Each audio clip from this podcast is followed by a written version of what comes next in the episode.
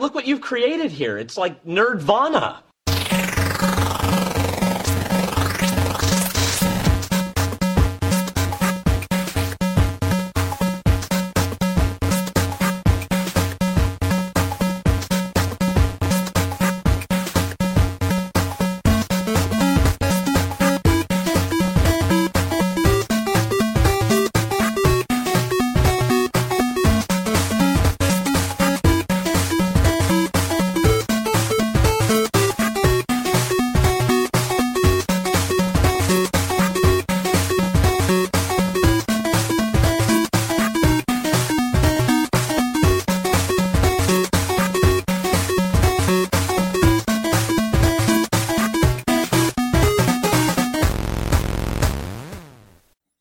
Herzlich willkommen zum Nerdwana Podcast. Das ist Version 1.89 und mit dabei sind Stefan. Hallo. Und Tom. Hallo. Ja, und ich bin Wolfgang und äh, wir haben uns in der letzten Episode so ein bisschen über die Zukunft unseres Podcast-Formates unterhalten. Und äh, das ist jetzt quasi die Zukunft, ähm, diese Episode. Und wir werden wahrscheinlich in Zukunft kürzere Folgen machen mit äh, weniger Themen. Es kann aber auch sein, dass mal wieder vier Stunden dabei rausfallen. Es wird sich erstmal aber ansonsten nicht großartig was ändern. Es sei denn, dass wir dadurch wahrscheinlich in der Lage sind, öfter zu veröffentlichen und dafür eben ein bisschen kürzer. Ja, genau, das ist ja jetzt sogar schon der Fall. Als kleiner Disclaimer, das ist immer ein bisschen so wegen unserer Aktualität. Weil ab und zu hauen wir mal was raus, wie, äh, ja, die, die Serie lief ja erst letzte Woche und dann denkt man sich, hey, Moment, die lief vor zwei Monaten, was erzählt die da? Ähm, diese Folge wird aufgenommen, während die letzte Folge noch gar nicht mal veröffentlicht worden ist. Von daher, wir haben uns einfach den Termin geschnappt, wo wir Zeit hatten und ähm, alles andere in den Wind geschossen. Wir nehmen halt bei jeder Gelegenheit auf, die wir dazu einfach haben. Und wenn wir dann mal einen, eine Folge vorproduzieren wie diese, dann machen wir das einfach, dann nutzen wir die Gelegenheit. Also wenn wir irgendwelche Aktualitäten hier verkünden, äh, dann muss man die nicht so auf die Goldwaage legen, glaube ich. Ja gut, und wenn du jetzt zurückgehst zu zum Beispiel Folge 40, ist das ja auch nicht mehr so aktuell. Aber wir ja, haben uns genau, genau. sozusagen genau. selbst überholt mit dem Veröffentlichungsrhythmus mhm. und äh, nehmen jetzt schon vorher auf. Okay, wir haben heute nur so, ja, eine knappe Handvoll Themen und äh, da werde ich auch nach dem ersten großen Thema aussteigen. Das macht ihr beide dann zu, zu Ende. Ich bin da auch nicht, ich habe das auch nicht gelesen, gesehen oder sonst was.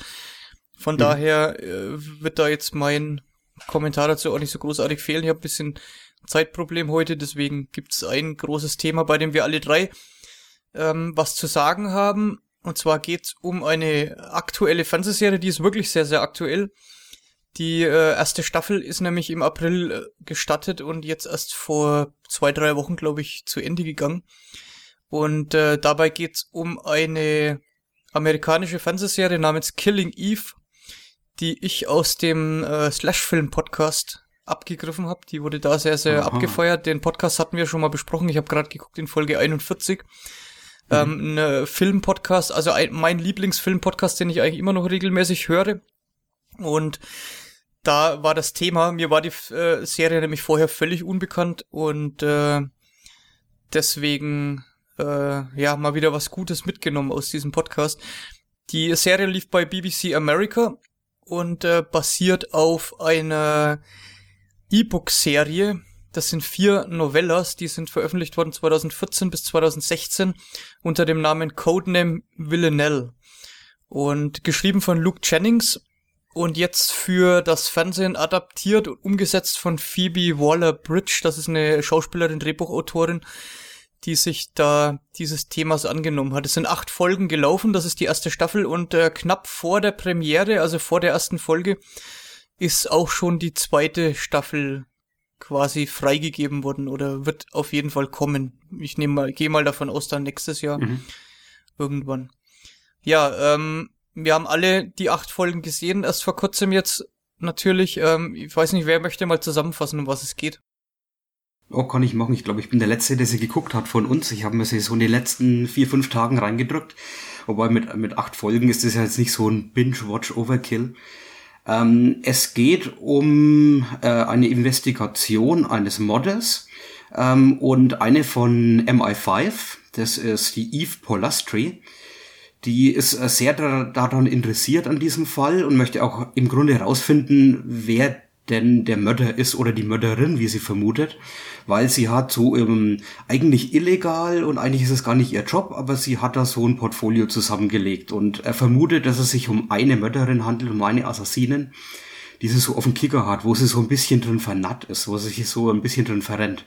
Das wird ihr auch dann zum Verhängnis, weil sie ja eigentlich ihren Job dadurch nicht wirklich, ähm, also ihren eigentlichen Job nicht richtig ausführt und äh, sie kann dann aber trotzdem sich auf die Spur dieser Mörderin machen mit einem, mit einem anderen Team von MI6.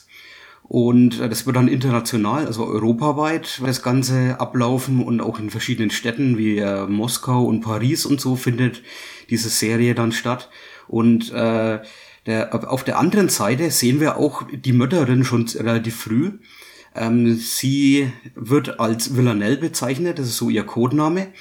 Und sie ist relativ jung, sie ist relativ zart gebaut, könnte fast schon sagen, dass sie so ähm, supermodelhafte Züge hat, aber sie ist halt auch äh, total tough, total effektive Mörderin und sie ist ähm, eigentlich eine totale Psychopathin. Das heißt, sie kann äh, normale ähm, menschliche Empfindungen nicht nachvollziehen. Äh, ist ein bisschen, ja, wie soll man sagen, äh, sie, sie muss quasi Emotionen vortäuschen. Und das merkt man schon in der allerersten Szene in dieser Serie, wo sie in einem Café sitzt und ein Eis isst und versucht äh, dann zu einem Kind zu lächeln, damit sie ihr zurücklächelt. Und sie muss das dann dem Eisverkäufer abgucken und das nachmachen. Wobei ich das alles immer sehr, sehr gut gemacht von ihr finde. Also sie, sie, äh, sie, es sieht nicht aus, als ob es fake wäre. Das heißt, manchmal täuscht sie einen sogar als Zuschauer. Ja, und ähm, ja, Eve Polastri, die sich auf die Suche nach Villanelle macht und Villanelle, die so ihr eigenes Ding äh, dreht ähm, und natürlich dann die große Frage, wer engagiert sie eigentlich, diese Morde zu begehen? Das ist so die große Frage hinter dem Ganzen.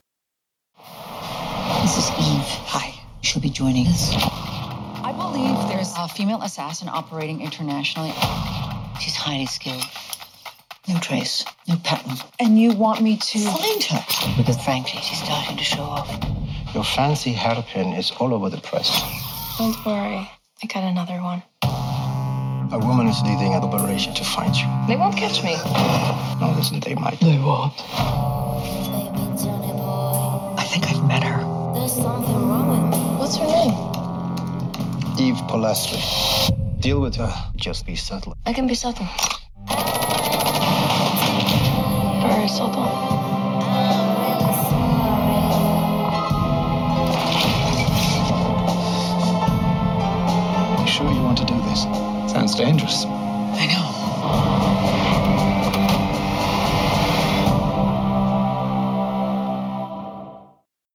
Ja, vielleicht mal jetzt zu Tom. Äh, du hast noch gar nichts gesagt, Tom, außer Hallo. Hallo. bist du noch da? Du, ja, Hallo? du bist ja, du bist ja auch, äh, wie ich, von Wolfgang darauf angefixt worden. Ähm, wie ging's dir so beim Gucken äh, der, der, dieser acht Folgen? Wie schnell warst du durch? Wie schnell konntest du die gucken? Also auch ziemlich schnell. Ich habe es vorhin ja auch schon ja. angedeutet, dass es für dich, also dass es insgesamt auch nicht schwer fällt, die, die schnell wegzugucken. Erstens, weil die Handlung einfach so durchgeht ähm, und es auch nicht zu anstrengend ist, also emotional vielleicht zu anstrengend ist, das anzugucken, weil es könnte schon auch noch heftiger sein. Äh, es passieren ja einige Morde, die, die zum Teil auch sehr brutal sind. Aber die Serie hat auch eine gewisse Art von Humor, äh, so dass das zwischendurch auch immer wieder ziemlich aufgelockert wird und die, die Spannung entsteht ähm, hauptsächlich, dass sich halt diese beiden, also die ähm, Yves Polastri und die Villanelle, also der, der Ermittler, die Ermittlerin und die Mörderin sich eben immer näher kommen über die acht Episoden und sich dann auch mal treffen, kann man sich äh, zusammenreimen. Ähm, und da, da entsteht halt die Spannung und natürlich will man dann wissen, wie geht's jetzt weiter? Kommt sie ihr auf die Spur? Kommt sie hinten dran? Versteht sie, was, was die äh, was das Netzwerk im Hintergrund eigentlich ist und sind die anderen Charaktere, die während der Zeit so vorkommen, überhaupt das, was sie zu scheinen äh, vorgeben. Ähm, also es ist wirklich spannend und acht Folgen sind ja sowieso auch jetzt von der Menge, was da zu sehen ist, ähm, überschaubar. Okay, kurzer Einwurf. Ähm, lasst uns vielleicht am Anfang ein bisschen allgemein drüber reden und dann hätte ich gesagt, machen wir eine Spoiler-Sektion, oder? wo ja. wir dann das, das Ende auch so ein bisschen auseinander oder über das Ende uns unterhalten, nicht auseinandernehmen. Mhm. Ähm, ich glaube, der zentrale Punkt äh, ist zum einen, was Stefan gesagt hat, dass die beiden Hauptpersonen übrigens gespielt von Sandra Oh äh, im Fall von Eve Polastri und gespielt von Jodie Comer äh, im Fall der Villanelle ähm, sich immer näher kommen und äh, ja so umeinander kreisen quasi, aber gleichzeitig gibt's da auch so eine, ich sag mal, sexuelle Komponente, ja, so eine Anziehung zwischen den beiden Charakteren und das ist schon äh, relativ schnell spürbar und wird aber auch nicht so, sagen wir mal, so plump umgesetzt, sondern ist immer so ein bisschen unterschwellig da, ja. Zum einen wird das dann auch durch die private Situation von Yves Polastri so ein bisschen unterstrichen, ja. Ähm, auf der anderen Seite ähm, Villanelle, die sich offensichtlich schwer tut, irgendwie sich in äh, menschliche Emotionen reinzuversetzen. Also das hat schon so ein bisschen Asperger-mäßige Züge, was die, äh, was sie da offenbart, mehr oder weniger. Aber gleichzeitig ist viel von dem Humor, finde ich, auch kommt von ihrer Seite, ja, von der Schauspielerin Jodie Comer, die ähm, ziemlich gewitzt spielt, die ziemlich äh, ja, ich sag mal, die, die ziemlich schlau auch dargestellt wird, auch wenn sie gleichzeitig Emotionen nicht nachvollziehen kann. Und äh, die aber irgendwie, das merkt man schon am Anfang, äh, wahrscheinlich, ich sag mal, eine schwere Kindheit oder irgendwas in der Vergangenheit hatte, mhm. was da schiefgelaufen ist. Ähm, das ist ziemlich interessant. Wir haben neben den beiden Charakteren noch zwei, sag mal, die man vielleicht nennen muss, die wichtig sind. Und da gibt's einen alten Bekannten, ähm, wo ich mich dann im ersten Moment, ich wusste nicht, dass der mitspielt, äh, gewundert habe, dass der jetzt in einer amerikanischen Produktion auftaucht, die gleichzeitig von, von der BBC, also BBC America kommt und das ist äh, Kim Bodnia, der den Konstantin Vassiljev spielt und der im ersten Moment erstmal auftaucht als äh, Villanelles Auftraggeber oder als Vermittler zwischen den Auftraggebern und, und ihr selbst. Und äh, den kennen wir ja, Tom, du hast ja die Serie Die Brücke auch kürzlich gesehen. Ähm, da in der Hauptrolle in den ersten beiden Staffeln und ich finde den immer genial. Er ist ja ein äh, dänischer Schauspieler, der hier auch wieder einen sehr schönen Akzent dann mitbringt für diese Rolle und der auch, finde ich, grandios spielt, der auch äh, so ein bisschen die Dynamik zwischen den beiden, zwischen Villanelle und diesem Konstantin, ist, finde ich, am Anfang sehr, sehr cool Villanelle?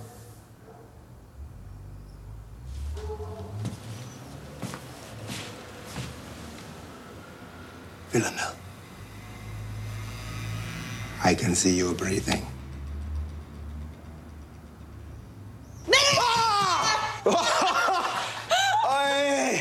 I got you. Yes. A bit. Admit it, a tiny bit. A tiny bit, yes. Were you scared? No. Did you think I was dead? No. Would you be sad? Of course. You're fish. I got you. How was Vienna? Good. Mm, quick. But I'm tired. Of course. You want to stay and watch a movie? No, no I, I, can't. can't. I'm sorry. sorry. They want me to give you this. Bonus? Yes. because I'm sensational? Oh, yes, of course. and they want you to do another job. When? We know it's a tight turnaround tomorrow. All information is on there? Sure. Tuscany will be beautiful right now. You want to come? No. Or can I take someone else? Just want someone to play with. You play in Tuscany. And we will watch a movie when you come back. You don't, don't mean that. Yeah, yeah, yeah.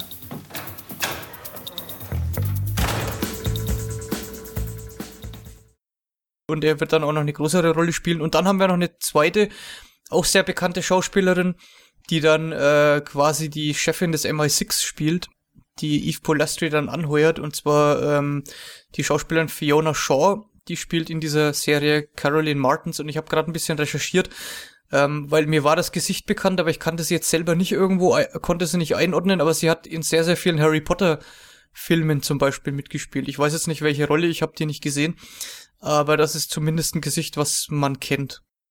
Ja, ich habe es auch gekannt und ich habe dann mir dann auch gedacht, bestimmt irgendwo aus irgendwelchen britischen Produktionen wie Doctor Who oder so, wo sie einfach mal vorkam, so äh, im Hintergrund oder als Nebenrolle. Also wenn man viel britische Sachen guckt, dann kann man auch hier und da wirklich Leute erkennen. Auch zum Beispiel Frank, der, der ursprüngliche Chef von ähm, Eve Polastri. Der, den, da haben wir sogar mal was besprochen hier, und zwar der ursprünglichen Dirk Gently BBC-Produktion. Da hat er Richard McDuff gespielt. Und da kam er mir eben auch davon her bekannt vor. Aber ich habe auch mal nachrecherchieren müssen. Und so geht's mir mit, mit vielen der Schauspieler hier. Ich habe zum Beispiel die Brücke nicht gesehen, aber mir kam der Typ auch total bekannt vor. Ja, es gibt so ein paar alte ähm, Gangsterfilme, wo er eine tragende Rolle spielt. Ich kann mich an einen erinnern, mhm. der irgendwie hieß In China essen sie Hunde in Deutsch. Ich ah, weiß nicht mehr genau. Ah, ja, ja, das war so eine Trilogie, glaube ich. Der, das war aber nicht der erste Film. Der erste war, glaube ich, bekannter, aber mir fällt jetzt der Titel nicht dazu ein. Mhm. Ähm, das waren, glaube ich, auch dänische Produktionen. Ähm, ja, ich schmeiß mal, ich schmeiß mal zwei Sachen in die Runde von äh, Killing Eve, was mir aufgefallen ist. Und zum einen, dass eigentlich fast ausschließlich äh, weibliche Schauspielerinnen die Hauptrollen übernehmen. Und da gibt's auch so einen Wechsel in der Führungsposition, wo dann äh, ein Charakter auch äh, da, damit ein bisschen Probleme hat. Das ist zum einen was, was auffällt und was die Serie außergewöhnlich macht. Und auf der anderen Seite habe ich so das Gefühl gehabt, dass so die Stimmung, die rüberkommt, ja, auf der einen Seite geht um ernste Sachen und auf der anderen Seite diese Art von Humor, die ich mich ein bisschen schwer tue einzuordnen, weil so rein britisch ist das Ganze jetzt auch nicht die ist für mich sehr, sehr ungewöhnlich und macht die Serie äh, ziemlich herausragend, ähm, weil es nichts, es gibt nicht so wirklich was Vergleichbares, was auf diesem Level Humor funktioniert, finde ich jetzt. Ich glaube, viel davon kommt von der Umsetzerin dieser, dieser Idee, also Phoebe Waller-Bridge, die du schon genannt hast. Ich habe davon noch nichts gesehen, aber ich habe mir einen Trailer von Fleabag angeguckt, das war ihre vorherige Serie, wo sie selber die Hauptrolle spielt, und dann merkst du, das hat den gleichen Ton. Das heißt, äh, es sind ein bisschen ausgeflippte Charaktere, es sind immer wieder Leute, die mal so einen Nebenkommentar bringen, der nichts mit der Handlung zu tun hat, sondern einfach nur irgendwie so ein Kommentar zu irgendwas ist oder mehr so von der Hintergrund der Charakteren rausleuchten lässt, äh, ein bisschen so wie den Film, den du so magst, ähm, Wolfgang, bei der fabelhafte Welt der Amelie. Das hat so Untertöne davon irgendwie mit drin und das, das macht viel von dem Humor, genauso wie die, ähm, die Schnitte, die sie oft haben, wie sie zum Beispiel in der ersten Folge meint, oh Gott sei Dank nicht Samstag, ich kann mich ja noch entspannen und zack, bumm, äh, Schnitt und dann äh, sind sie schon im Office. Also das ist manchmal sehr schnell alles, aber mir gefällt es total gut. Ja, was mir da aufgefallen ist, gerade an den ersten zwei, drei Folgen, ähm, wo die die Arbeit darstellen, ähm, dass es dort immer wieder halt, da werden halt Witze gemacht. Ich meine, die, die arbeiten an ernsten Themen, es geht um Morde, was kann man sich noch ernsteres vorstellen? Da trotzdem sind es halt Menschen, die dort arbeiten und die machen halt untereinander Witze, die, die, es geht ja auch gerade, wie du gesagt hast, da sind sie halt am Abend vorher irgendwie in der Karaoke-Bar gewesen und natürlich kam es dann auch zu peinlichen Momenten und natürlich zieht man sich dann der Arbeit dann gegeneinander damit auf, dass er halt angefangen hat, irgendwelche Disney-Lieder zu singen oder sonst irgendwas. Das, das macht das Ganze aber, finde ich, irgendwie äh, glaubhafter, irgendwie realistischer, irgendwie ähm, weiß nicht, echter. Also das heißt, es geht nicht genau nur um dieses Thema, diese, diese, diese Story, dass da jetzt eine Profikillerin existiert und dass äh, Eve eben der Meinung ist, dass das ein Serien, ähm, Serienmorde sind oder halt, dass die irgendwas miteinander zu tun haben müssen. Und natürlich geht's darum, ja, aber das ist die Handlung und die Charaktere haben halt noch ein Leben, die, die existieren außerhalb von dieser, von dieser Geschichte. Okay, so her name is Kasha Molkowska, and we'll need two officers on each shift. Mm. Oh, Jesus, that's gross. Where do they want her overnight? Uh, don't know. They haven't transferred her from the station yet. Really, Hammersmith? Mm-hmm. So she's still there? Yeah, apparently she's a bit of a character. Okay, um, you know, I'm gonna I'm gonna pop down there quickly. Why? No reason. Just get those officers assigned to her and I'll sign off. Did we sing Disney? Yes. Yeah. Damn. Where are you going? To the bathroom. Done the report? Mm-hmm. Okay. Good work.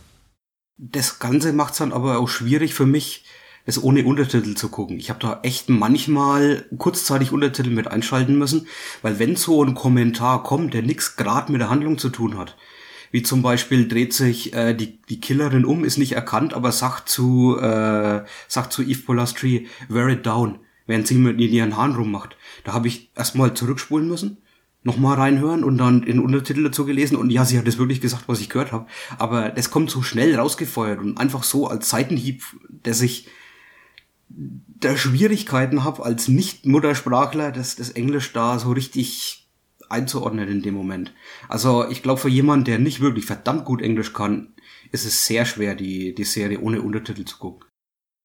Ja, also wir haben auch Untertitel geguckt. Ja, ähm, das äh, hat sich dann relativ schnell rauskristallisiert, dass es, dass es teilweise auch ein bisschen schnell war. Ja, und, mhm. ähm, ich habe normalerweise keine Probleme, aber das ist eine Serie, wo sich das anbietet.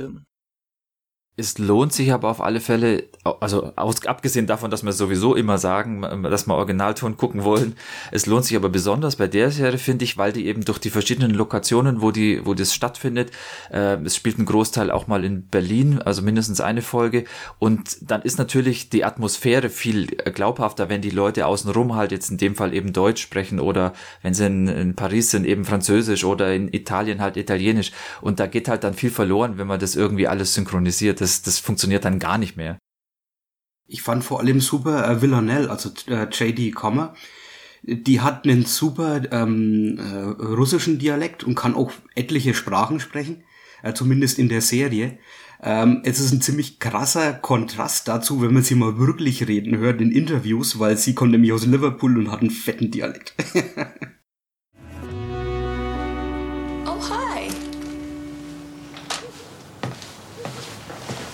Letting yourself into my apartment and drinking from a tiny cup doesn't make you intimidating, by the way. It's just rude. I'm not trying to intimidate you. What happened to your eye? I wanted it to match my jacket. You want a smoothie? No. Yeah, she lives this life. You know, she's on her own, which she loves. She lives in her apartment in Paris, and um, that's how she likes it. She likes to be on her own and and um, do her job. You know, that's how she sees um, killing people is a job, and and and she's good at it. And um, yeah, she definitely gets a like sense of purpose from from the work that she does. Ja, und sie kann die Sprachen auch gar nicht so perfekt. Sie hat gemeint, sie hat sehr viel dann auf dem Set halt in Lautschrift quasi sich aufgeschrieben, was sie da eigentlich sagen muss, weil sie die Sprachen halt nicht so gut kann. Aber das ist irgendwie so ein bisschen die Person, an der die Serie oder durch die die Serie lebt, finde ich, ja. Also die äh, war für mich so der im Mittelpunkt gestanden. Ähm, Sandra Oh als Eve Prolastri ist zwar, hat zwar teilweise auch so ein paar witzige Momente, aber die sind seltener, sagen wir mal, anzutreffen und sie ist ein bisschen trockenerer Charakter, sag ich mal, als, äh, als Villanelle, die da klar für die Pointen dann auch sorgt. Aber ich finde das schön, wie die Serie das schafft, sich über die acht Folgen so anzunähern und äh, ab einem gewissen Punkt gibt's halt auch die offizielle Kriegserklärung quasi von Villanelle an Yves Polastri, mhm. indem sie ihren Namen verwendet ähm, für einen, glaube in irgendeinem Hotel oder sowas. Das ist ja ganz klar, in welche Richtung das zielt. Und es ist aber auch schön, schon vorher zu beobachten, wie die beiden sich näher kommen, ohne es teilweise sogar zu wissen oder voneinander zu wissen. Und äh, für, ich glaube, Villanelle macht für mich immer so den Eindruck, diese ganzen Geschichten, die sie da macht, die macht sie zwar ähm, relativ routiniert und so weiter, aber irgendwie langweilt sie das Ganze auch. Und deswegen geht sie, glaube ich, zum einen aus diesem Grund auf diese Geschichte ein und zum anderen haben wir natürlich auch diese, diese sexuelle Komponente, die da irgendwie mit reinspielt. Also irgendwo gibt's da, von beiden Seiten gibt's da irgendwie zumindest Sympathien ähm, man kann es nicht so richtig einschätzen bei Eve Polastri, glaube ich. Die ist eher fasziniert, gleichzeitig mhm. aber trotzdem irgendwas, irgendwas äh, köchelt da so vor sich hin. Und bei Villanelle ist es äh, ähnlich. Da ist es, glaube ich, ein bisschen ein bisschen durchschaubarer. Naja, kann man gar nicht sagen, weil die Person an sich eigentlich total undurchschaubar ist. Und ja. äh, das macht auch die Serie, glaube ich, im Ganzen aus. Es gibt mehrere Charaktere, die schwer durchschaubar sind, ja. Also gerade auch die Chefin von MI6 ähm, ist schwer zu greifen von Anfang an, finde ich irgendwie. Was hat die eigentlich für eine Rolle? Was wird eigentlich im Hintergrund gespielt? Und äh, was was verbirgt sich hinter diesen Motten generell? Das ist ja auch noch relativ im Dunkeln geblieben. Carolyn? Eve. Hi. Oh, sorry. Were you um Sit down. were you I, I was just Oh. I know. Sit down. Oh, sorry. I'm not very good at um, how are you, etc., so I'm just going to dive in. Oh, sure. Y- you're from Connecticut. Oh, uh, yes. Correct. Well, I was born here, but I, I moved there when my parents separated. Uh, and when my father died, I came back and I basically married my dad. no, I mean he's not. I mean he's nothing like my. Uh, he's much more um, you know, physical. I, around the house. Um, I'm, I'm a little on edge. Eve, you know when something like this happens and someone gets fired? Yes, fired. Their computer and hard drive get swept. Oh, God. Für mich war äh, eigentlich eher äh, Eve äh, der Hauptcharakter, also der, der für mich die ganze Serie getragen hat, auch wenn natürlich das nicht funktioniert hat ohne den, den Gegenspieler von Villanelle. Aber für mich war definitiv Eve, die, also jetzt gespielt von Sandra Oh, eben die, die, der wichtigere Charakter. Auch weil ich sagen muss, ähm, ein, ein, ein Killer, der quasi gar nicht so aussieht wie ein Killer und der, der ein Psychopath ist, das das ist nett und spannend, aber das ist nicht ganz äh, super neu. Also die Idee, dass der Killer gar nicht wie ein Killer ist, ja, ähm, das, das gab's schon.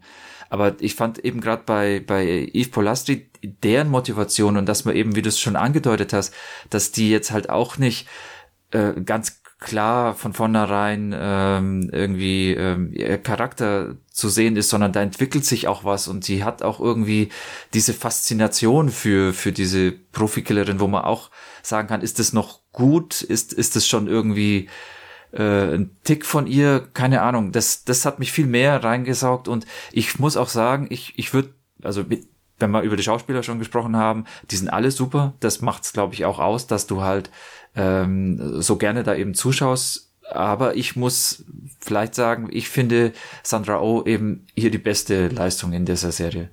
Ah, da muss ich aber widersprechen. Also Sandra Oh ist super, sie hat eine super Leistung. Sie ist halt der normale, normalere Charakter, ja, und ich finde auch, sie ist die Hauptdarstellerin, ähm, wo man, wo man sich selber als Zuschauer am besten dran klammern kann, aber ich fand Villanelle einfach wesentlich besser gespielt. Wesentlich interessanterer Charakter. Ich finde, ihre Mimik und auch ihre Körperhaltung und alles ist so genial. Also man könnte es eigentlich nicht besser machen, als wie äh, Jodie Comer das hier in der Serie macht. Das ist so faszinierend. Also die, die band mich in jeder Szene eigentlich vollkommen äh, dran an, an, an das ganze Geschehen. Und äh, ohne sie, glaube ich, würde ich sagen, dass die Serie relativ mittelmäßig ist. Aber mit dem Charakter Villanelle und wie sie dargestellt ist, wird es einfach zu einer fantastischen Serie. Also ich glaube, für die, für die äh, gute Serie braucht es diese beiden Charaktere. Ähm, was ich zumindest herausragend finde, ist, dass Sandra Oh ja für so eine Serie eigentlich ungewöhnlich gecastet ist, ja. Also ist zum einen ähm, jetzt nicht äh, 25 und auf der anderen Seite halt auch hat sie einen asiatischen Background. Und ich habe in einem Interview mit ihr gelesen, äh, man hat ihr das Drehbuch zugeschickt und sie hat dann irgendwann angefragt, ja, und was für ein Part soll ich jetzt da spielen? Weil sie nicht damit gerechnet hat, dass sie sie eigentlich für die Hauptdarstellerin äh, gedacht haben.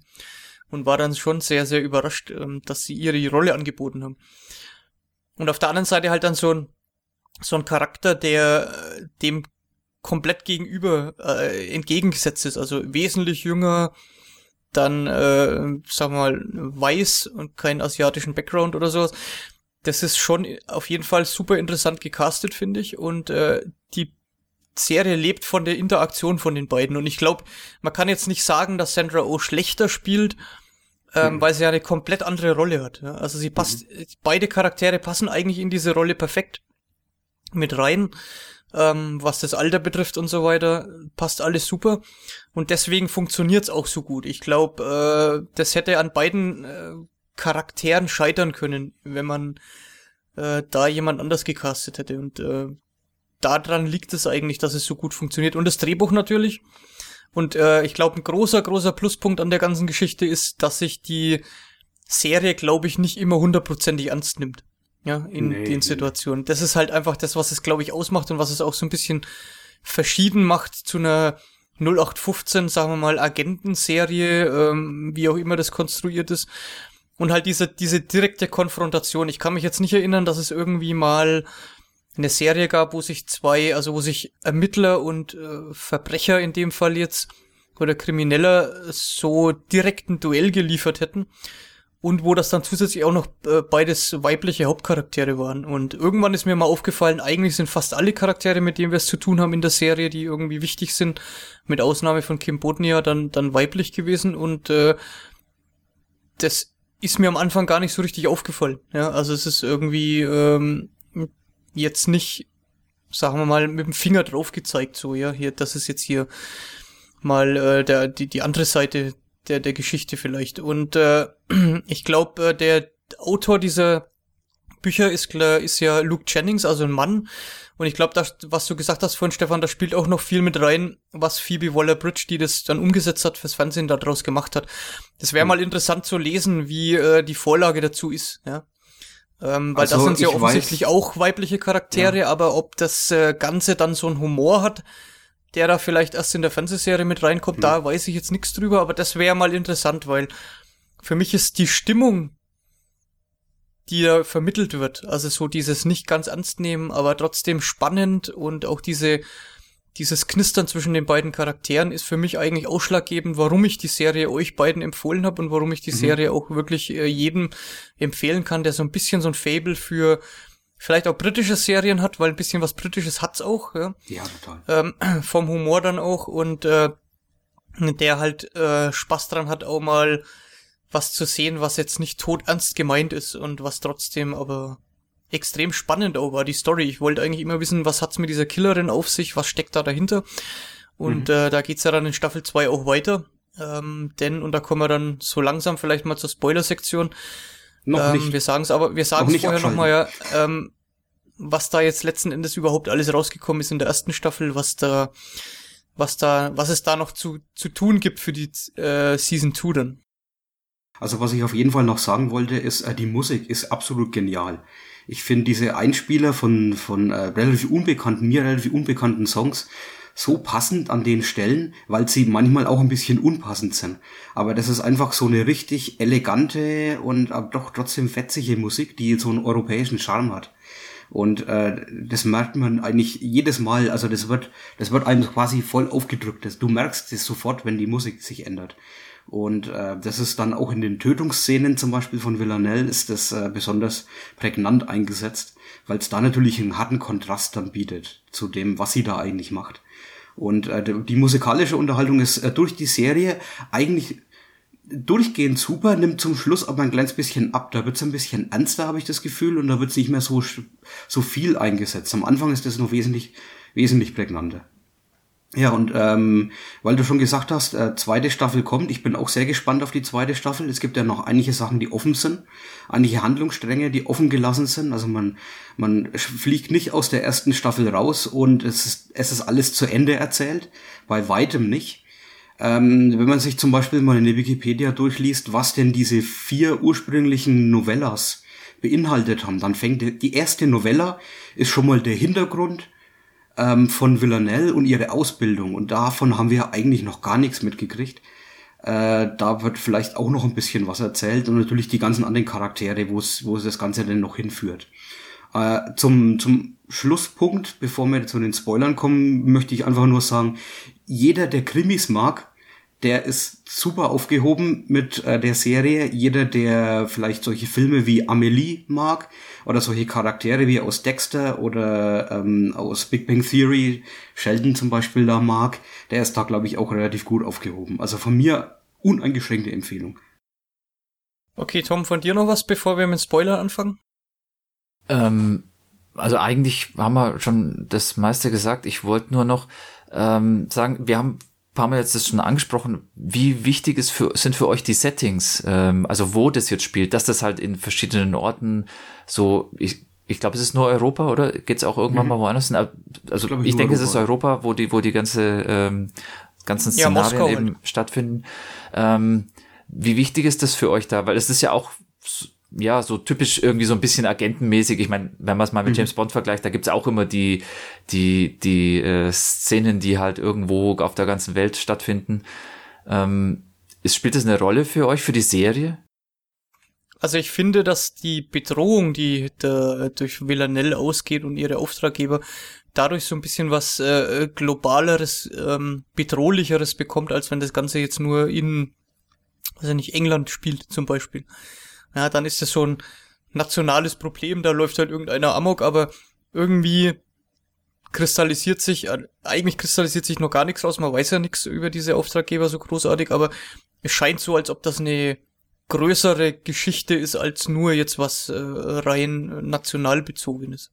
Und das hat schon funktioniert bei mir.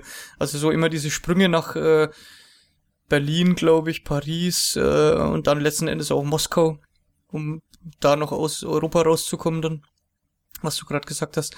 Ähm, das macht schon, äh, hat schon was bedrohlicheres, finde ich. Also ich finde es vor allem besonders schön, die Interaktion einfach mit den äh, Behörden dort oder mit der Bevölkerung dort das macht besonders viel Spaß, dass sie einfach äh, da immer in, in ganz andere Szenarien dann geworfen wird.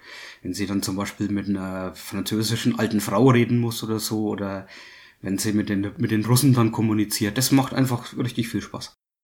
Okay, ähm, dann lasst uns kurz äh, über die Spoiler sprechen. Ab jetzt mhm. Spoiler für Killing Eve. Wir verraten alles bis zur letzten Sekunde. Okay, vielleicht fangen wir damit an. Ähm, wie ging's euch denn beim Ende? Ähm, ich war zweimal oder vielleicht sogar dreimal überrascht, äh, wie sich das Ende nochmal gedreht hat. Also ich spreche jetzt so von den letzten zehn Minuten. Also ich muss erstmal sagen, ich habe gar nicht gewusst, dass es eine zweite Staffel geben soll. Ich habe eigentlich erwartet, dass es abgeschlossene Story ist und dass da nichts mehr kommt. Von daher war ich erstmal positiv eigentlich überrascht, weil ich habe mir nach sechs Folgen oder so gedacht, ähm, die können das jetzt gar nicht mehr in der kurzen Zeit zufrieden zu Ende erzählen, weil von den zwölf würde immer noch nichts verraten und so. Und das ist ja so das große darüber schwebende Damoklesschwert, äh, was eigentlich dahinter steckt, obwohl es eigentlich relativ unwichtig ist. Dann, also, wer weiß, ist ja egal, wer es dann eigentlich war. Aber ich war dann sehr, sehr positiv davon überrascht quasi, dass es äh, nicht zu Ende geführt worden ist und äh, freue mich total jetzt, dass es, dass es dann noch weitergehen wird. Weil da ist, da ist so viel Potenzial noch mit drin, mit den äh, Charakteren, da noch mehr zu erzählen. Äh, also von, von vielen Charakteren, auch von vielen Nebencharakteren. Du hast ja schon ihre Chefin angesprochen, äh, Carolyn, gespielt von Fiona Shaw. Aus der kann man noch so viel rausholen, vor allem der Fakt, dass sie ja da auch mit rein verwickelt ist und eventuell einer von den zwölf sein könnte. Ja, das wird ja auch mal angedeutet, da haben sie ein Gespräch und da geht's dann darum, ähm, dass die Killerin und dass die Eve vielleicht, wenn man einfach nur weit genug hochgeht in der Hierarchie, äh, de den gleichen Personen äh, unterstehen. Das, das war für mich schon auch so ein Ding, wo ich mir immer im Hinterkopf hatte, ja, wer weiß, ähm, das kann schon sein, dass das eigentlich alles, äh, also dass diese zwölf quasi ähm, auf beiden Seiten stehen. Könnte durchaus sein. Ich meine, das ist jetzt reine Spekulation. Wir wissen ja, ja nix darüber.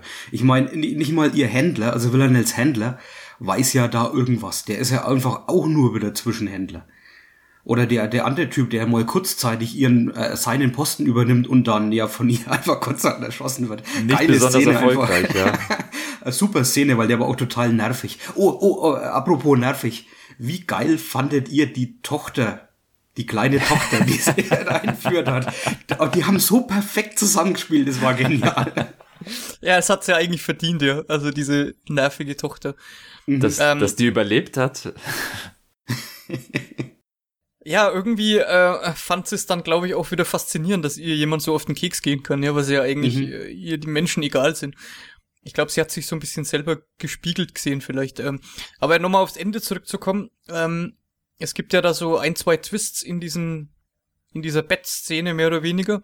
Mhm. Und äh, da habe ich so das Gefühl gehabt, dass bei ähm, Eve Polastri was ausschlaggebend ist, was schon, äh, ich sag mal so, in der Mitte der Serie passiert. Und zwar Villanelle wird ja da jemanden umbringen, der ihr sehr ziemlich nahe steht, einen Arbeitskollegen von ihr.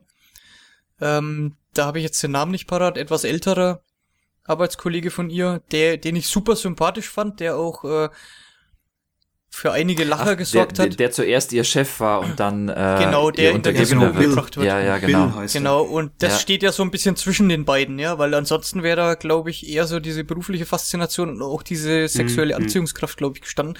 Und das ist, glaube ich, für mich auch so letzten Endes der Punkt, warum sie dann das Messer in, in, in Villanelle reinrammt, mehr oder weniger, ja, und sie dann mhm. offensichtlich schwer verletzt. Ähm, äh, nach der Flucht wissen wir ja jetzt nicht, wie es um sie steht, mehr oder weniger, aber ich vermute mal, dass sie noch eine Rolle spielen wird auf jeden Fall. Ähm, und das habe ich aber jetzt, ich, ich konnte das nicht einschätzen. Ich konnte in dieser Situation, in diesem Ende, ab dem mhm. Punkt, wo Villanelle in ihre Wohnung kommt und Eve ja schon da war und da so ein bisschen äh, Chaos angerichtet hat, konnte ich nicht einschätzen, was passiert. Sowohl auf der einen so ja. als auch auf der anderen Seite.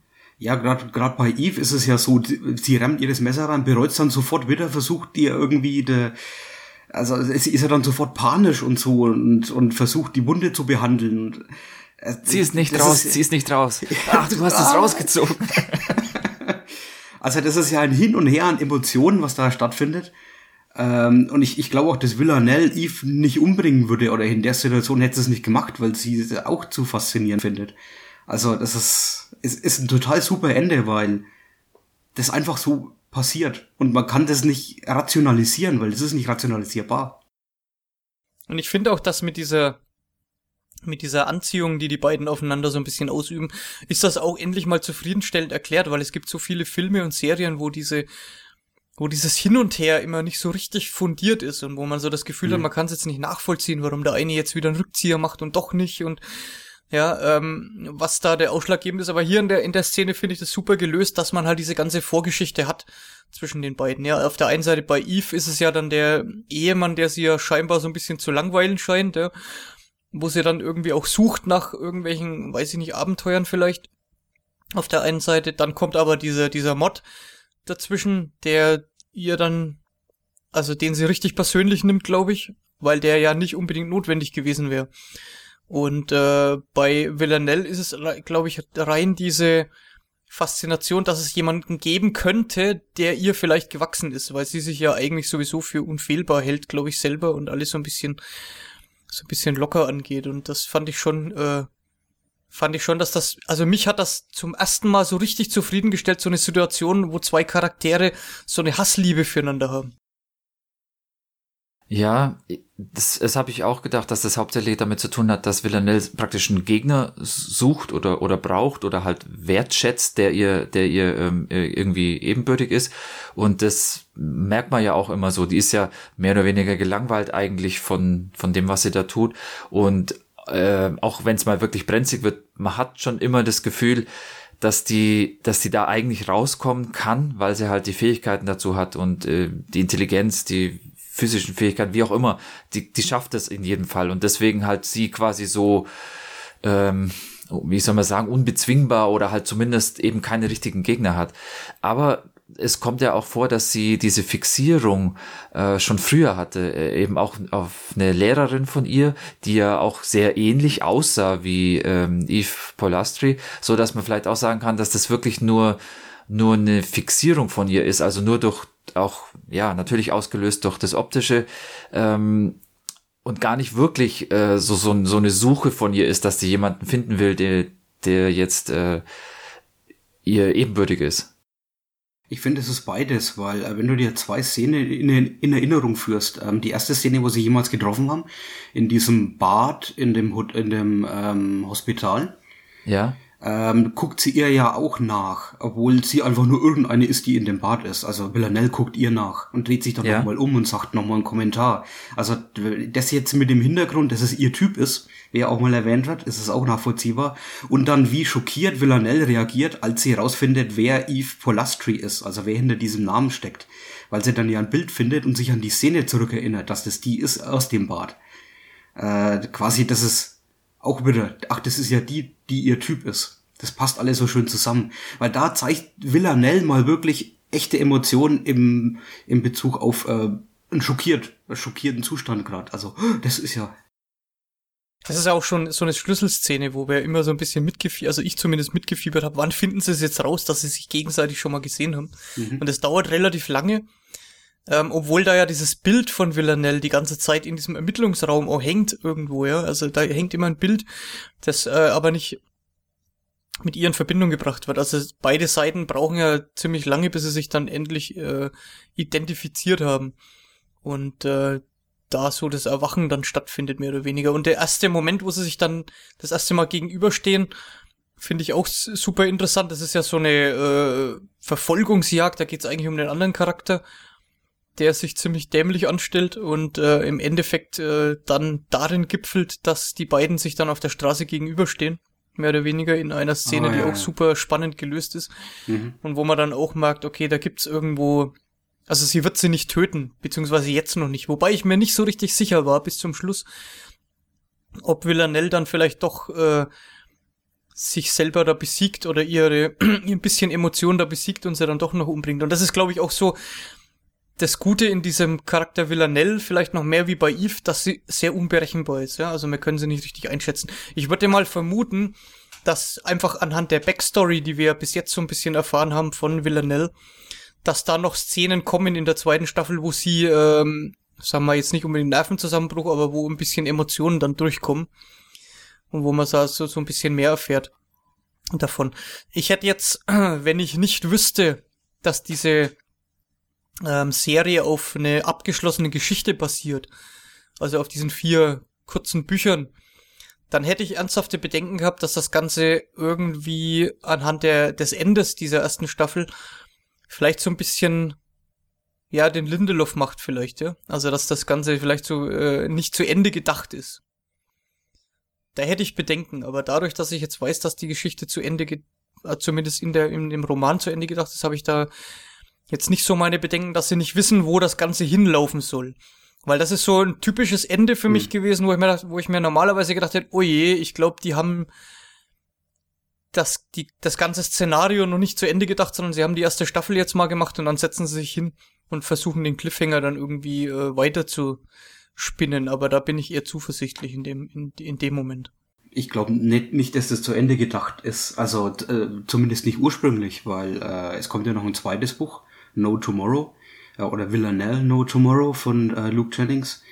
Und äh, wenn ich mir das so durchlese, was die drei vorherigen Bücher so beinhalten, dann ähm, ist das keine Erklärung oder so, woher sie kommt oder also ich glaube, da ist da ist auch noch sehr sehr viel offen. Ich würde jetzt mal fast jetzt von dieser kurzen Beschreibung, die da in Wikipedia steht, nicht drauf schließen können, dass die beiden wirklich vom Ton her zusammenhängen würden. Also äh, ich habe jetzt auch nicht wirklich das, das Interesse, das Buch zu lesen. Äh, vor allem, weil ich die Serie halt so super finde. Ich glaube, das kann das Buch gar nicht mehr gerecht werden.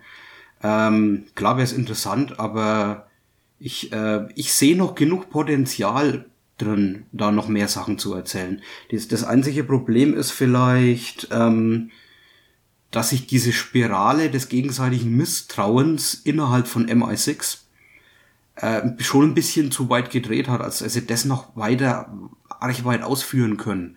Weil ähm, ihre Chefin vermutet ja auch schon, dass da Sachen passieren. Ich meine, ihr, ihre Untergebenen tanzen ja definitiv nicht mehr nach ihrer Pfeife. Also mit dem, mit der Geschichte, dass sie es äh, nicht ausgedacht äh, haben, die Geschichte, meine ich eigentlich damit das große Mysterium. Also mir geht's jetzt hm. da bei dem Kommentar von vorhin jetzt nicht darum, dass ich die Beziehung zwischen den beiden Charakteren da irgendwie, wo das hinführt, weil das kann ja gut auch kein Ende haben. Das muss ja jetzt nicht irgendwann Happy End haben. Mhm. Die beiden leben zusammen bis an ihr Lebensende oder irgend sowas. Das wird wahrscheinlich eh nicht passieren, weil die beiden Charaktere zu verschieden sind. Ähm, aber dieses Mysterium, was hinter den Modden steckt, also diese zwölf, wer ja, ist da ja. wie involviert und so weiter, da ist es oft so, dass sich das Ganze dann in ja, dass es, dass das wieder so eine super intelligente Serie sein wird, wo du dann nach der sechsten Staffel irgendwie rausgefunden hast, dass der eine ein Doppel, Doppel, Doppel, Doppel, Doppel, Doppelagent ist, ja, weil in jeder Folge, äh, jeder Staffel am Schluss ist er dann doch wieder für die anderen. Das sind so, so Dinge, die mir dann immer zu denken geben, ja, also wo dann immer wieder noch einer draufgesetzt wird und du das Gefühl hast, sie haben eigentlich kein Ende irgendwie in Sicht. Da habe ich eher das, das Gefühl, dass, dass wir da irgendwann auch ein Ende haben werden und dass wir erfahren werden, wer da dahinter steckt und wer da mit involviert ist, wer verwickelt ist und was das äh, die Beziehung zwischen den beiden Hauptcharakteren angeht. da dürfen sie mich dann gern überraschen, wie sie das dann ausgehen lassen. Bitte gern auch mit einem offenen Ende, weil das ist, glaube ich, eher, also so ein Happy End zwischen den beiden kann ich mir Ach da jetzt nicht nee, unbedingt vorstellen. Nicht. Ähm, irgendwie muss es dann äh, ein kluges, äh, witziges Ende, glaube ich, geben für die beiden Charaktere, was einiges auch noch offen lässt, was da passiert. Aber ich finde schon für die für die Story, die dahinter steckt, wer ist jetzt verantwortlich und so weiter, da sollte es dann schon irgendwie irgendwann mal zum Abschluss kommen. Ja, das ist halt die große Frage. Und ähm, die beiden Hauptdarsteller oder Hauptcharaktere, da ist schon viel zu viel passiert, als dass es jemals noch irgendwie gut ausgehen könnte. Es gibt vielleicht mal so einen Glimpse oder so, wie man jetzt äh, in der letzten Szene da gesehen hat, äh, von der letzten Folge, wie sie auf dem Bett liegen, aber da schwebt zu viel im Raum und ich glaube, dieser eine Mod, der nicht geplant war, also nicht in Auftrag gegeben war, der, das ist einfach das, was immer drüber schweben wird. Und ich glaube, ich hoffe auch, dass sie das nicht vergessen werden oder so. Okay, also von, von meiner Seite zusammenfassend, ähm, ein Genre, was ich jetzt, was äh, eine Serie, die einen frischen Wind in ein Genre bringt, vielleicht so rum, mhm. den ich jetzt so nicht vermutet hätte, weil irgendwie ist das Ganze auch schon ein bisschen ausgelutscht, diese Agentengeschichten, aber man kann immer noch was Neues erzählen, wenn man die richtigen Schauspieler dazu hat, wenn man wahrscheinlich auch die richtige, den richtigen Showrunner, nenne ich sie jetzt mal, dazu hat, die, die da frischen Wind mit reinbringt. Ja, und warum nicht mal generell einfach mal die Hauptdarstellerinnen dran lassen und äh, da braucht jetzt gar keinen Mann, der da noch drüber steht oder der da irgendwie mitspielt. Ich finde super gelöst. Ich bin sehr, sehr gespannt auf die nächste Staffel und äh, werde mir auch die Bücher nicht durchlesen. Ich will mir eigentlich auch gar nichts spoilern, was da vielleicht eventuell passiert. Das ist jetzt sehr unnördig, weil normalerweise haben wir ja immer alles gelesen und so weiter dazu. Ähm, ich habe es nur mal kurz überflogen, vorhin, vor, bevor wir jetzt hier angefangen haben aufzunehmen, damit ich die Daten parat habe. Äh, ich mhm. habe aber vorher gar nicht so richtig gewusst, auf was das Ganze passiert, als ich es geguckt habe. Okay, von ja. eurer Seite noch irgendwas zu Killing Eve oder machen wir einen Deckel ja, drauf? Okay. Gucken, auf jeden dann, Fall gucken. Äh, hm, dann werde ich mich äh, verabschieden vorab aus dieser Folge. Ihr habt noch vier Themen, wenn ich so richtig sehe, oder zumindest eine Handvoll Themen noch übrig. Mhm. Ähm, ich werde mich mal ausklinken aus zeitlichen Gründen und sag schon mal vorab äh, Tschüss bis zur nächsten Folge. Tschüss, Wolfgang. Bis dann. So, wir machen ein bisschen weiter mit was, das ich das letzte Mal schon angefangen habe. Und zwar handelt es sich dabei um Lego, Lego-Sets. Ähm, Tom, du kannst dich erinnern, ich habe letztes Mal den TIE Fighter besprochen.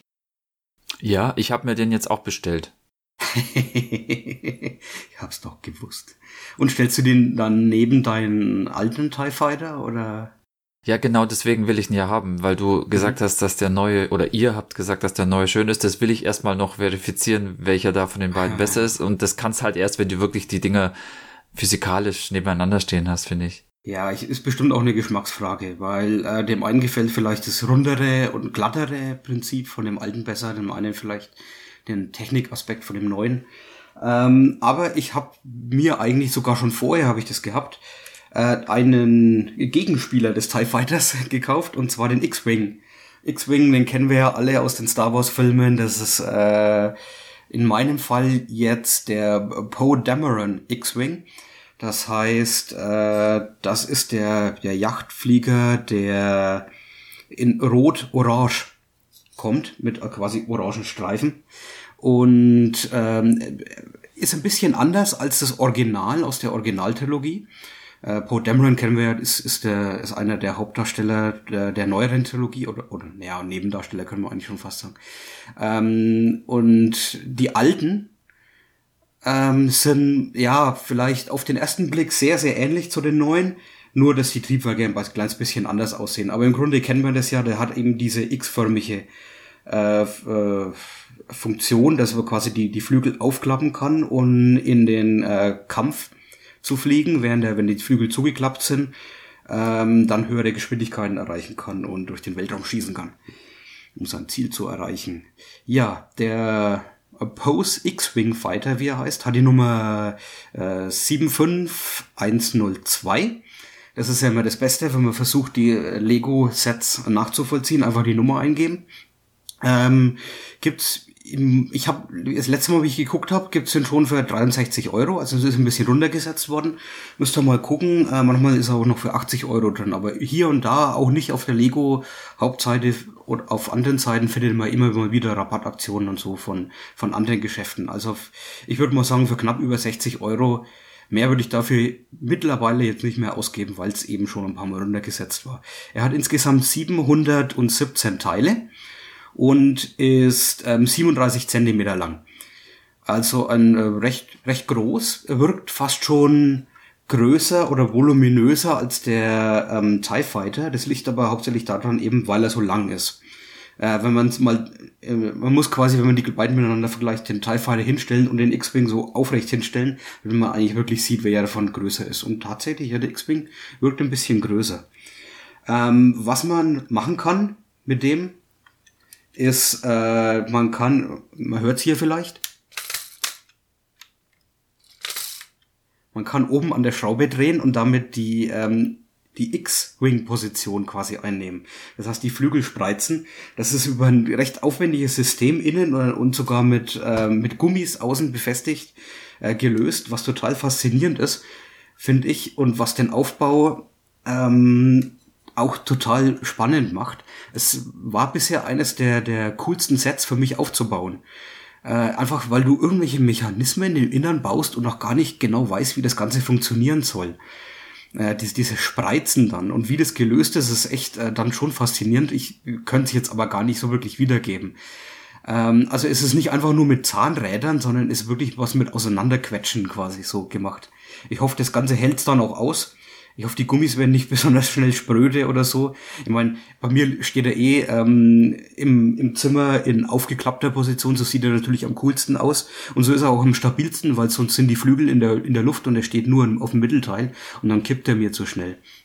Ähm, aber was auch, auch faszinierend war beim Aufbau, ist, ähm, wie er diese diese Spitze hinkriegt. Also er ist ja relativ lang oder relativ weit nach vorne gezogen und da hat er, hat er eine Schräge drin. Und die Schräge wird einfach über, über äh, eine sehr lange Strecke, also zu sehr vielen Teilen, über zehn Stücken quasi, wird die äh, durch, durch zwei Winkelteile einfach generiert. Und äh, das ist, das ist auch was, was ich total cool fand beim Aufbau. Also das ist ein, ein recht ungewöhnliches Modell und ähm, faszinierendes Modell, wie sie manche Sachen denn so gelöst haben. Äh, was noch dabei ist, äh, sind vier Figuren, also Bo Dameron natürlich, der Pilot, äh, BB-8 ist ganz wichtig, den kann man auch hinten rein äh, stecken, der ist natürlich so äh, dieser, dieser ähm, Kampfdruide quasi für die Fighter-Jets, wie es ja schon R2D2 früher war. Äh, dann ist noch ein Pilot dabei und ein Boden, Bodenpersonal und ähm, eine Ladevorrichtung mit einem Ausrüstungsregal, also so ein kleines Gefährt, mit dem man dann äh, die, die Torpedos nachladen kann.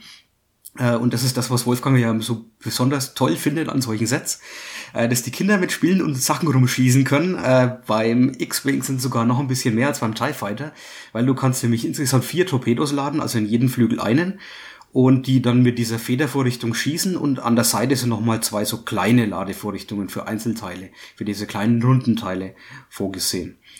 Ähm, natürlich kann man noch das Cockpit aufklappen und den Piloten reinsetzen und das war's dann im Grunde äh, von der Funktionalität. Hinten ist noch ein kleines Rädchen, das hat aber, kann man drehen, hat aber keine Funktion.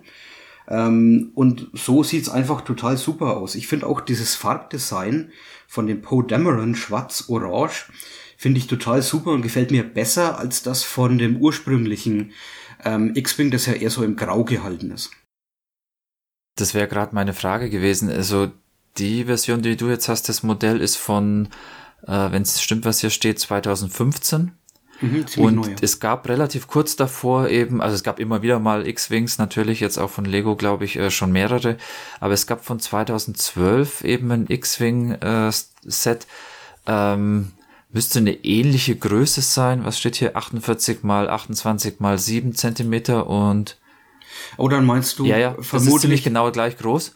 Okay. Und äh, das hat aber eben diese klassische weiß, äh, ja. grau, rote Farbgebung und sieht damit für mich ähm, ikonischer aus. Also eben deutlicher wie der X-Wing, den man jetzt halt von Star Wars kennt. Findest ja, du jetzt generell einfach die, die Farben irgendwie, dieses, dieses Schwarz-Orange irgendwie cooler? Ähm, so dass dir jetzt da das Modell besser gefällt oder ist das auch sonst das bessere Modell für dich? Also ich habe jetzt, ich kann natürlich beide nicht so direkt vergleichen, aber ich, ich finde es schon irgendwie cool. Ich finde die Farbgebung einfach super. Mir, mir gefällt dieses Schwarz-Orange.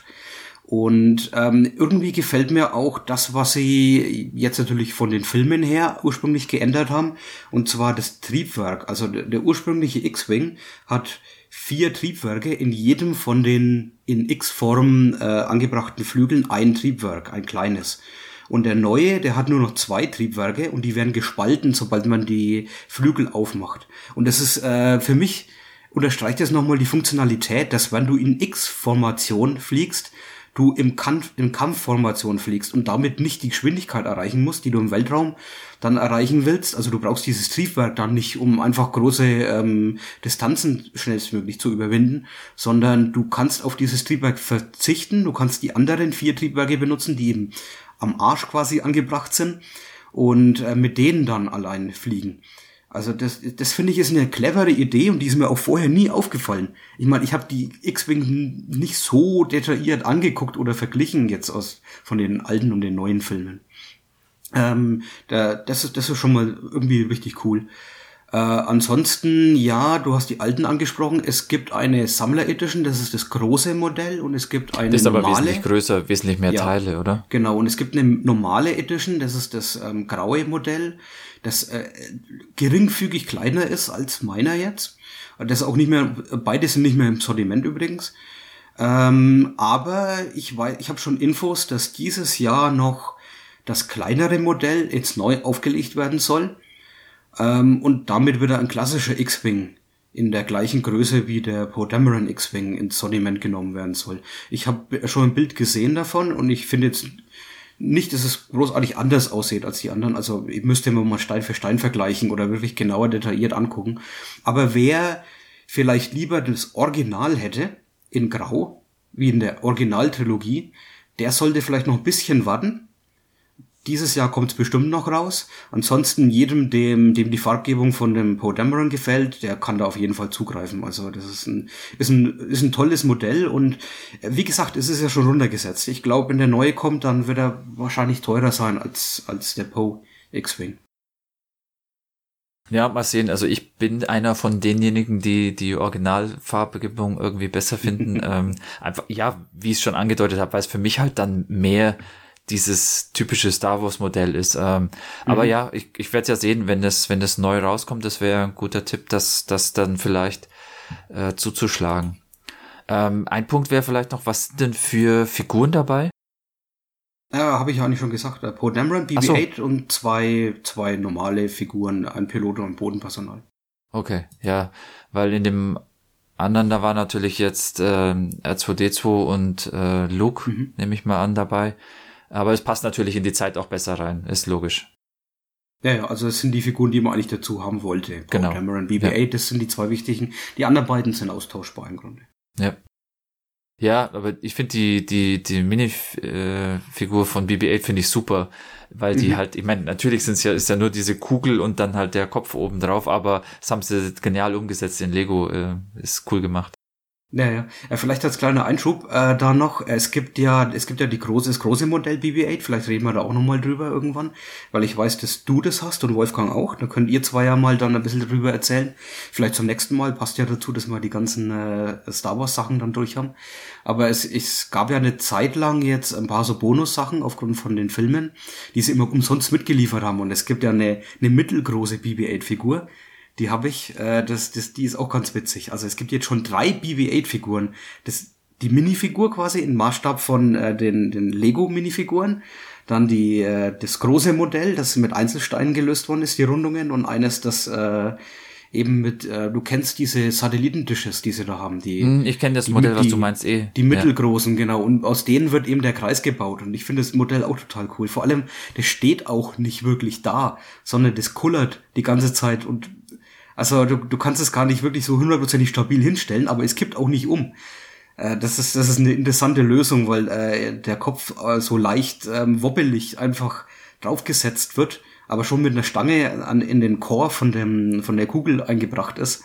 Und äh, das ist, ist, ist schon irgendwie cool. Ich glaube, wenn man alle drei nebeneinander stehen, hat man so eine Leiter quasi, ne? so von klein zu groß. Okay, dann ähm, lass uns zum nächsten Thema kommen.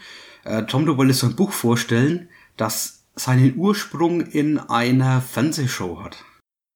Ja, ich wollte es anders ankündigen. Ich wollte äh, sagen, dass wir jetzt ein Kinderbuch vorstellen. Aber du hast ja. natürlich recht. Ähm, der Gr Grund, wieso wir dieses Kinderbuch vor und das ist wirklich ein Kinderbuch, würde ich mal sagen, ähm, vorstellen, äh, liegt daran, dass das ähm, eben den Ursprung in einer Fernsehserie hat, die wir beide auch ähm, gucken, regelmäßig sogar, und zwar Last Week Tonight äh, mit und von John Oliver. Und der Gag daran ist, äh, dass äh, Mike Pence ähm, eben ein ähnliches Kinderbuch ähm, und es geht dabei, können wir nachher vielleicht auch noch kurz über die Handlung gehen, die jetzt ja nicht so komplex ist, äh, ein Kinderbuch rausbringen wollte, eben und zwar über diesen äh, über dieses Kaninchen Marlon Bando und das gibt's wirklich, das ist ähm, seine Tochter wahrscheinlich hat eben ähm, dieses Kaninchen und der Name ist ja schon auch einigermaßen witzig. Ähm, und er hat da ein Kinderbuch rausgebracht. Und ähm, eigentlich hat es ähm, John Oliver abgefangen. Das heißt, dieses Event, dass dieses Kinderbuch über diesen Hasen Marlon Bando rauskommt, hat er dazu benutzt, um ein eigenes Buch äh, rauszubringen, was fast genauso heißt. Äh, der genaue Titel ist A Day in the Life of äh, Marlon Bando. Und da ähm, geht es auch um das Kaninchen. Es geht darum, dass ähm, das Kaninchen halt im, im Weißen Haus, im Garten vom Weißen Haus umherhoppelt und ähm, eigentlich ein ganz angenehmes Leben hat, vielleicht ein bisschen langweilig.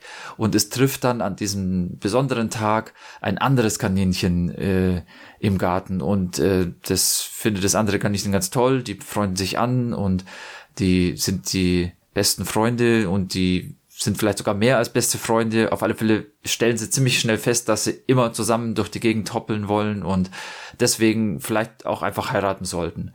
Und dann gibt's halt irgendwie andere Tiere in dem Garten, die, die das vielleicht, äh, die das größtenteils eigentlich ganz toll finden, bis auf einen äh, Stinkkäfer oder sowas, der, der da dagegen ist und der sagt, ja, er macht hier die Gesetze und es dürfen ein männliches Kaninchen und ein anderes männliches Kaninchen dürfen nicht ähm, heiraten, sondern nur, ähm, äh, ähm, also der dürfte halt nur ein weibliches Kaninchen heiraten und die, die anderen Tiere finden es halt irgendwie doof, wieso da der Stinkkäfer jetzt äh, äh, die, die Meinung vorgibt, weil denen ist das eigentlich alles egal und jeder sollte denjenigen heiraten, den er toll findet. Deswegen stimmen sie ab und der Stinkkäfer ist jetzt eben nicht mehr der Chef von denen, sondern ähm, der muss sagen, was die wollen und die dürfen eben am Schluss heiraten und von daher das hat diese Geschichte auch ein gutes Ende.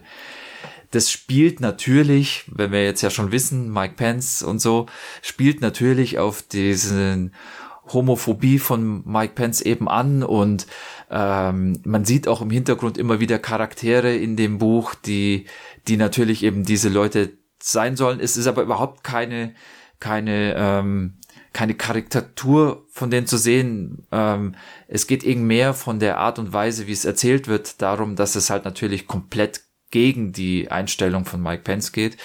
Ähm, ist schön gemacht, funktioniert, glaube ich, auch wunderbar als Kinderbuch, ähm, hat schöne Bilder, kurze Textpassagen, ähm, sind wenig Seiten insgesamt und äh, natürlich ist die Story einfach schön erzählt. Also ähm, es ist eine, eine schöne Idee. Ähm, warum sollten nicht eben zwei männliche Kaninchen sagen, sie wollen heiraten, weil sie sich halt toll finden und ineinander verliebt sind? Hast du von dem Buch was mitbekommen? Ich denke ja schon, weil du ja auch ähm, ähm, die Serie guckst. Ja, ich habe ich hab das natürlich gesehen. Ich äh, gucke mir jede Folge von äh, John Olivers äh, Last Week Tonight an, das ist ja klar. Ähm, also ich habe das damals mitgekriegt. Ich habe auch gesehen, dass sie dieses, dieses Buch da machen. Ähm, und äh, fand es schon eine witzige Idee, vor allem ist es auch schön gezeichnet und so. Ich wäre jetzt nicht auf die Idee kommen, das zu kaufen. Ähm, ich weiß nicht, bin ich jetzt da an so, an so Kindergeschichten interessiert. Ähm, Äh, ich, aber ich fand halt die, die, dieses Konzept, dass man dieses Buch abfängt. Ne? Und einen Tag bevor das ursprüngliche Buch Marlon Bandos A Day in the Life of the Vice President äh, geschrieben und gezeichnet von Tochter und ähm, und Frau von Mike Pence, äh, dass man das quasi da so abfängt und dann einfach sich, quasi die die Verkaufszahlen davon erhascht. Äh, vielleicht auch, äh, damit einer vielleicht mal falsch klickt und so ein Homophobo, Homophober dann plötzlich seinen Kindern an ein falsche Buch vielleicht gibt. Aber natürlich gibt es noch einen anderen Hintergrund. Äh, beide Bücher sind äh, für Charities, also für gemeinnützige Zwecke, es sind die Ein Einnahmen werden dafür äh, gespendet. Und ähm, ich finde es auch eigentlich ganz gut, dass ähm, die, die äh, äh, Charlotte Pence und Karen Pence, die das Originalbuch geschrieben haben, das dann auch nicht verteufelt haben äh, sondern einfach nur gesagt haben, sie finden es schön, dass es zwei Bücher über Hasen für gemeinnützige Zwecke jetzt gibt, ist besser als eines. Äh, nur der Verlag des ursprünglichen Buchs war da etwas ähm, anderer Meinung, aber ich meine, solche Stinkkäfer gibt's halt immer. ja, genau. Und das ist schon auch, also ich kenne jetzt die Handlung zum Beispiel nicht von dem anderen Buch, aber ist, und es muss ja auch gar nicht sein, dass es da jetzt darum geht, dass, dass irgendwie ähm, besonders ähm, konservative Werte da vermittelt werden sollen in dem anderen Buch. Keine Ahnung, weiß ich nicht. Äh, mir ging es vor allem darum, äh, eben diese, dass, dass äh, John Oliver hier halt, wie er es öfters macht, so eine Situation nutzt, um um die Öffentlichkeit aufmerksam zu machen auf äh, ein bestimmtes Thema. Und natürlich ist es klar, wenn da eben Mike Pence was damit zu tun hat, und das hat er, auch wenn es eben seine Frau und seine Tochter veröffentlichen, er hat natürlich was damit zu tun und natürlich vertritt er eben selber eine komplett entgegengesetzte Meinung, als es was jetzt hier in diesem Buch von John, John Oliver rauskam, ähm, darstellt. Und dies, das darzustellen, fand ich halt den super Effekt. Und dann nochmal höhere Verkaufszahlen zu erreichen als das Originalbuch, das, das fand ich natürlich toll und das fand ich, habe ich in dem Sinne eben auch unterstützt, weil ich das Buch mhm. besorgt habe. Ähm, man kann es in Deutschland bei Amazon bestellen. Es hat äh, als ich das gesehen habe, ewig gedauert, bis das Buch dann wirklich verfügbar war und auch ewig gedauert, bis es dann auch wirklich bei mir ankam. Aber es hat funktioniert und ich kann mir auch vorstellen, wenn man das jetzt bestellt, dass es relativ schnell geht. Ähm, ja, ja, ich meine, das war so, halt in den Bestsellerlisten auf Platz eins wirklich in der ersten Woche. Ja. Das äh, allein durch die Show, weil das halt, die hat so ein großes Einzugsgebiet und ist so beliebt äh, das, also äh, in Amerika gucken das anscheinend verdammt viele Leute. Obwohl das Buch ja nicht geschrieben ist von John Oliver, muss man noch dazu sagen. Ne? Es ist ja, von ja, einer seiner Korrespondentinnen, äh, Jill Twiss, geschrieben und ähm, die Zeichnungen sind von einem gewissen E.G. Keller, ein Pseudonym von Gerald Kelly. Ja, wie, wie findest du es so? Also kann man es als Erwachsener lesen, ohne dass es einen jetzt langweilt? Weil Kinderbücher sind ja manchmal doch ein Problem, ne? Es besteht hauptsächlich, glaube ich, aus, aus Bildern und mit ein bisschen Text so daneben, oder? Ja, ähm, die Bilder sind schön und wie gesagt, der Text an sich, also die Menge an Text hält sich in Grenzen, so dass es für ein Kinderbuch, also dass es auch wirklich ein Kinderbuch darstellt. Mhm. Aber man kann es schon lesen und natürlich spürt man eben dauernd die Anspielung. Also die, die, die Texte sind jetzt nicht so, dass die dauernd äh, irgendwie komplett mehrdeutig formuliert sind oder irgendwie äh, Witze enthalten, die man, die, die jetzt quasi Kinder gar nicht verstehen würden oder sowas, sondern das ist schon alles ähm, eigentlich oberflächlich, wie ein Kinderbuch auch sein sollte. Ähm, geschrieben und so ist es auch gemeint, das meine ich damit. Also das ist, das ist ehrlich. Nur sind natürlich ähm, durch die dass es im Weißen Haus spielt, dass der Hase eben da durchhoppelt und dass der, dass natürlich der Stinkkäfer dann derjenige ist, der die blöde Meinung vertritt und äh, eine auffällige das, Frisur hat, ne? Ja, ja, das auch wieder.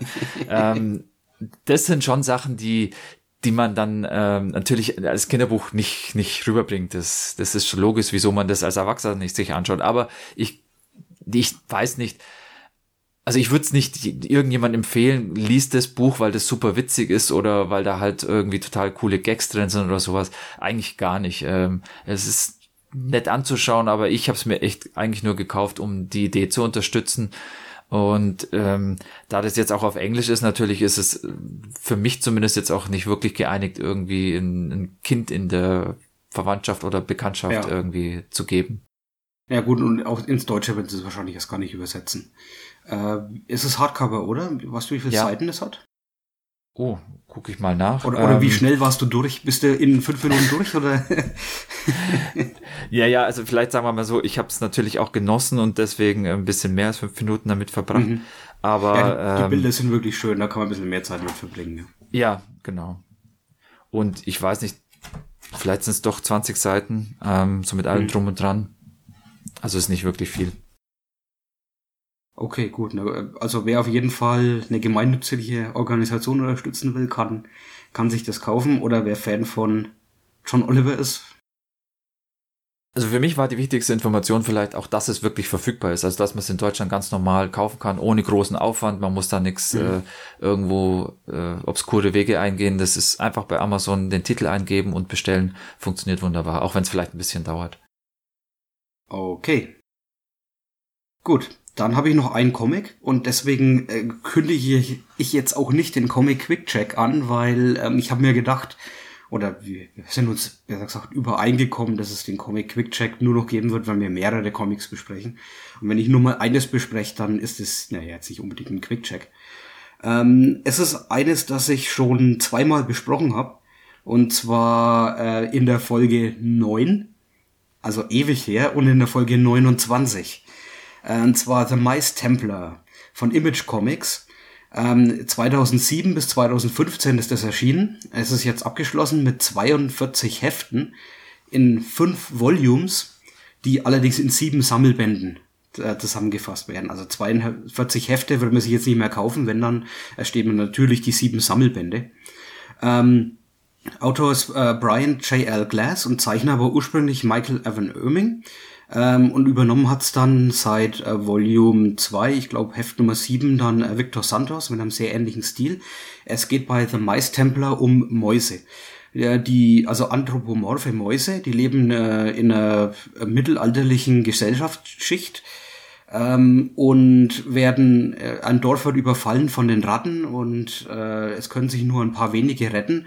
Darunter ist Carrick und Carrick ist äh, der der neue Auserwählte des Gottes Wotan, der die Mäuse ähm, gegen äh, die, die Mäuse-Templer, die ursprünglich in Wotans ähm, Dienst gestanden haben, dann wieder vereinen soll. Die haben sich aufgespalten in einer großen Schlacht untereinander, soll sie wieder vereinen gegen den äh, großen, äh, verrückten Gottkönig Icarus. Ähm, ich habe jetzt Zeit lange mal wieder weitergelesen, ähm, die letzten paar Volumes eben dann zu Ende gelesen und äh, kann jetzt auch sagen, wie die Geschichte, ob die Geschichte wirklich zu Ende geführt wird, ob es sich lohnt, das Ganze zu lesen. Ähm, der Stil ist durchgehend eigentlich komplett das gleiche. Das heißt, äh, es ist äh, sehr düster gehalten, sehr, sehr brutal, ähm, gar nicht niedlich, sondern eher dreckig im, im ganzen Stil her. Oh, also definitiv kein Disney. Und äh, diese, dieses Düstere äh, wird halt sehr kontrastiert davon, dass es sich hier um Mäuse und Ratten handelt und äh, auch Wiesel dabei sind und hier und da auch mal eine Katze oder eine Schlange. Ähm, und also der, der Stil wird durchaus durchgehalten, auch wenn der, der Zeichner eben gewechselt hat. Victor Santos kann, kann das vollkommen überzeugend alles darstellen und es äh, ist auch immer sehr, sehr übersichtlich, sogar in den Schlachten. Es ähm, es ist äh, so jetzt, dass in den späteren Volumes natürlich das Ganze noch wesentlich größere Züge annimmt. Also wenn man am Anfang noch denkt, das ist die typische Geschichte des Auserwählten, der dann halt irgendwann äh, ja die die die Erleuchtung bringt oder oder die, den Segen bringt. Also das Ganze ist wesentlich komplexer und es ist mir erst so richtig dann später aufgefallen, dass das Ganze so komplex wird und auch ähm, dass die die Umgebung so schön erzählt ist. Also dieses dieses Worldbuilding äh, trägt hier zum ersten Mal so richtig Perfektion, weil alles in was du vorher kalt kalt reingeschmissen worden bist. Zum Beispiel den Fakt, dass ähm, der Tag von der Nacht getrennt ist und dass äh, die, die Mäuse nur nachts leben oder, oder ähm, äh, da sind und, und wach sind und äh, nicht in den Tag überwechseln können, weil da eine Armee von Insekten alles frisst, was kommt. Das äh, ist schon, schon irgendwie faszinierend, aber es wird am Anfang eben nicht erklärt. Es ist ähm, erst später dann, dass man wirklich versteht, warum das Ganze ist, wie es dazu gekommen ist. Und das Wichtige ist ja, dass, dass es wirklich eine Erklärung überhaupt gibt. Und es gibt auch eine Erklärung eigentlich für fast alles in dieser Welt. Also wo, wo die Fischgötter herkommen und äh, wie das Ganze so hierarchisch aufgebaut ist. Also das Götterpantheon, aber auch ähm, wie, wie es dazu kam überhaupt, dass ein, ähm, ein, ein Rattenkönig so verrückt geworden ist und äh, der Ratten, äh, ein Mäusekönig so verrückt geworden ist und dann auch eine, eine Rattenarmee unter sich hat, die eigentlich die ursprünglichen Feinde sind. Und das finde ich das, das Faszinierende. Das ist diese ganze Geschichte zu einem super runden Abschluss dann äh, bilden kann. Und ich äh, war schon fast ein bisschen enttäuscht, dass sie sich nicht mehr Zeit gelassen haben, mehr Sachen zu erzählen, weil es werden verdammt viele Charaktere eingeführt und äh, ja, nicht wirklich zu, also sie werden schon zu Ende erzählt, aber nicht in ihre Tiefe zu Ende erzählt. Da würde ich eigentlich gern mehr dazu wissen. Also 42 Hefte, ich hätte mir hier echt locker das Doppelte wünschen können. Es ist einfach ein bisschen zu schnell erzählt. Manchmal. An, an anderen Stellen nimmt sich dann wieder die Zeit, um auf die Hauptcharaktere einzugehen und bestimmte Ge Begebenheiten. Ähm, ich möchte vor allem das Heft Nummer 12 aus dem Volume 4 mal herausheben. Das ist eine Schlacht. Und wenn du, äh, es sind nur Splash Pages, also nur Doppelseiten, die beide ein Panel ergeben. Und mir war das Ganze gar nicht so bewusst. Ich habe gedacht, es geht einfach immer nur weiter in dieser Schlacht, aber du kannst sie alle aneinander rein. Und es gibt sogar ein großes Poster, das man sich kaufen kann, das dieses ganze Heft quasi aneinandergereiht äh, darstellt. Und äh, das habe ich noch nie gesehen in irgendeinem anderen Comic, dass sie wirklich eine Schlacht Schlachtszene durch Splash-Pages weitererzählen einfach. Und dass die, die einzelnen Charaktere, die da so rumhüpfen und irgendwelche Schlachten und Kommentare immer wieder dazugeben äh, und, und einzelne Duelle durchführen, dass das so, so ähm, schön weitererzählt wird und so übersichtlich auch weitererzählt wird. Also ähm, vielleicht noch als einzigen Kritikpunkt, den ich an das Ganze noch machen könnte, ist, es ist manchmal ein bisschen zu viel Geschwurbel, wo es ins Übernatürliche geht. Ähm, ein bisschen zu undurchsichtig in der Intention mancher Götter oder so, wenn man vielleicht darstellen möchte. Oder äh, sagen wir mal so, die Visionen Kadix sind für mich nicht immer so eindeutig. Sie sollen vielleicht auch nicht sein. Und vielleicht ist es auch ganz gut, dass so eine göttliche Intention immer sehr im Verborgenen bleibt oder nicht definitiv auserzählt wird. Aber manchmal hätte ich mir schon ein bisschen mehr gewünscht, dass das ein bisschen auf den Punkt kommt.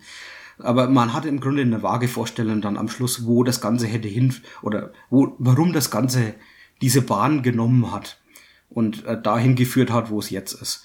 Ähm, als abschließendes Wort möchte ich noch sagen, es ist eine super Erzählung für jeden, der ein Fan ist von solchen Sachen wie Herr der Ringe oder Game of Thrones. Es fällt so in diese Riege. Und ähm, ich wünschte mir jetzt wirklich, dass sie da eine Zeichentrickserie draus machen. Weil das wäre jetzt richtig, richtig genial. Gerade im Zug von Game of Thrones. Wieso macht ihr da nicht eine Zeichentrickserie raus? Das könnte einen ähnlichen Ton wie Mrs. Frisbee und das Geheimnis von Nim haben, aber noch düsterer und noch dreckiger und noch blutiger.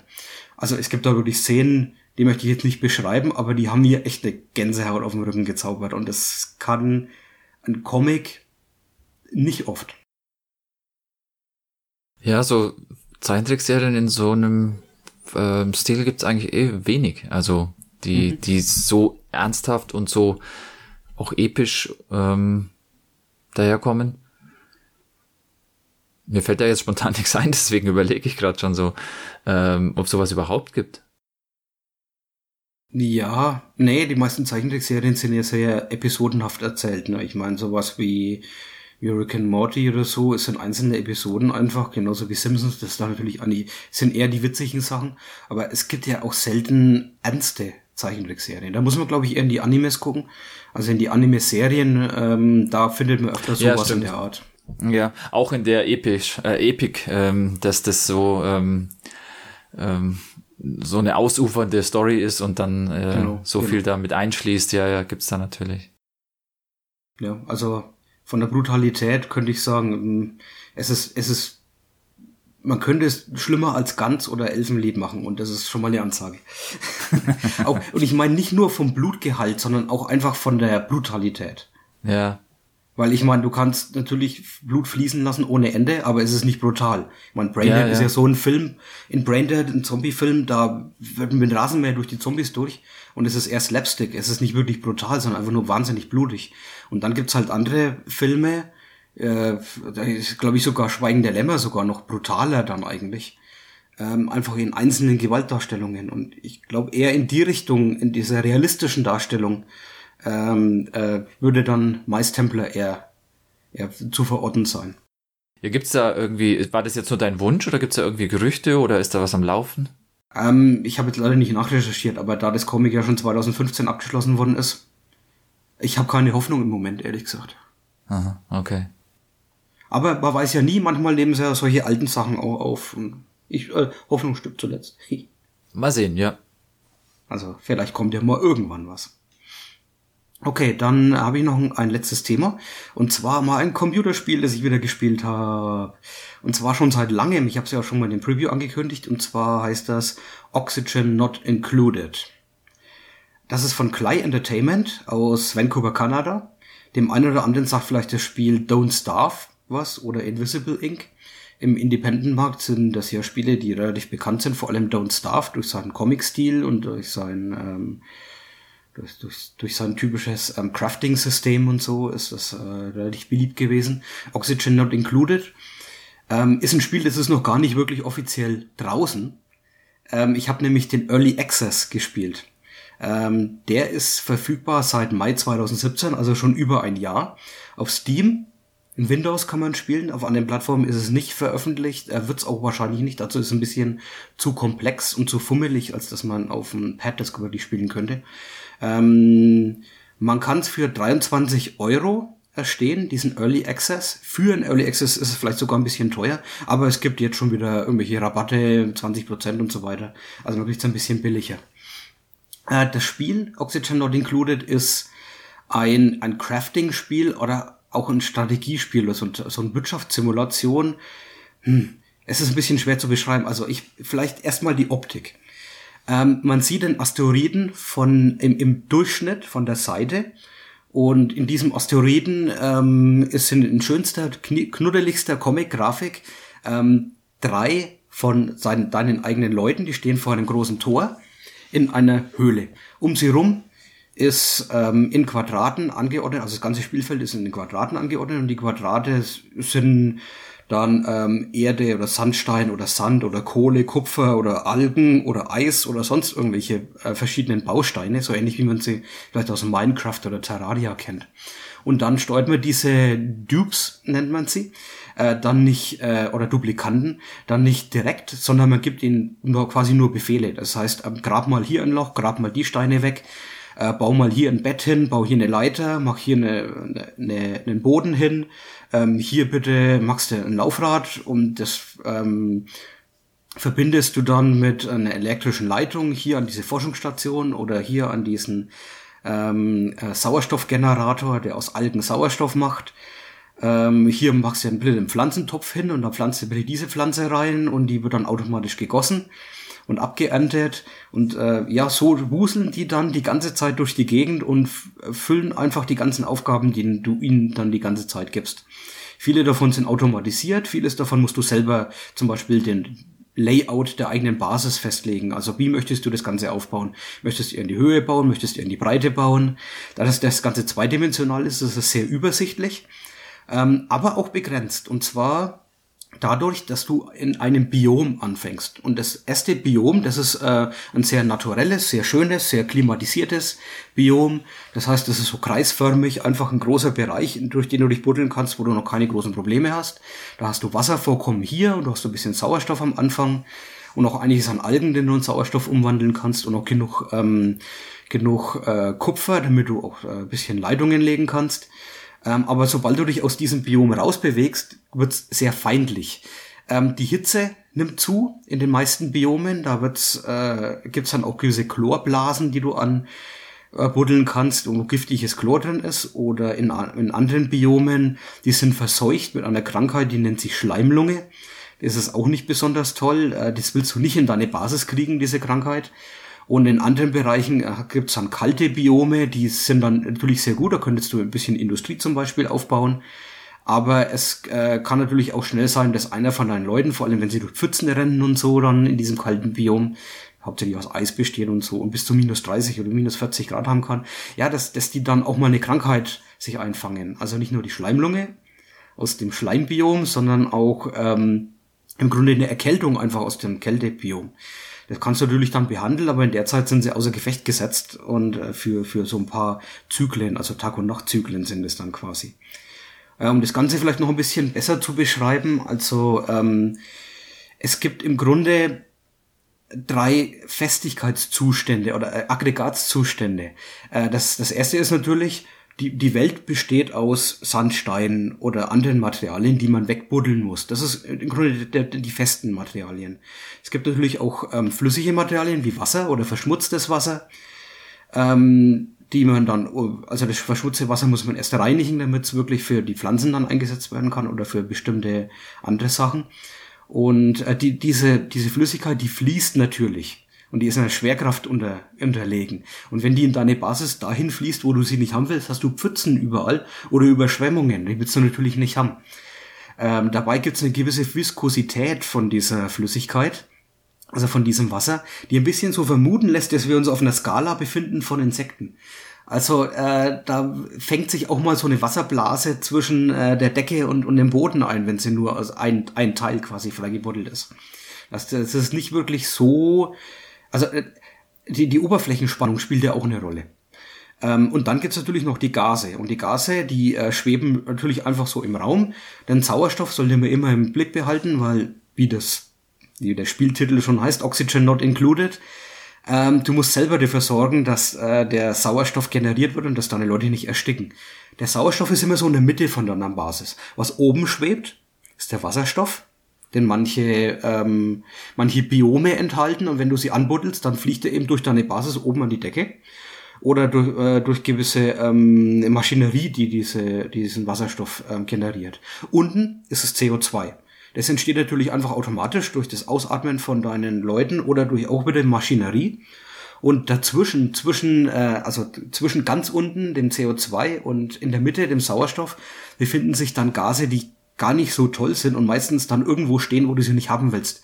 Wie ähm, zum Beispiel Erdgas oder Chlor. Und äh, die sind natürlich jetzt nicht so gut kontrollierbar wie das Wasser. Dass du halt im Bahnleiten oder rumpumpen kannst. Also du kannst Gas ja schon rumpumpen mit äh, gewissen Pumpen, aber es ist nicht so nicht so elegant zu lösen und ein bisschen einfach störend immer oder nervig, dann irgendwo ein falsches Gas stehen zu haben, das du nicht haben möchtest.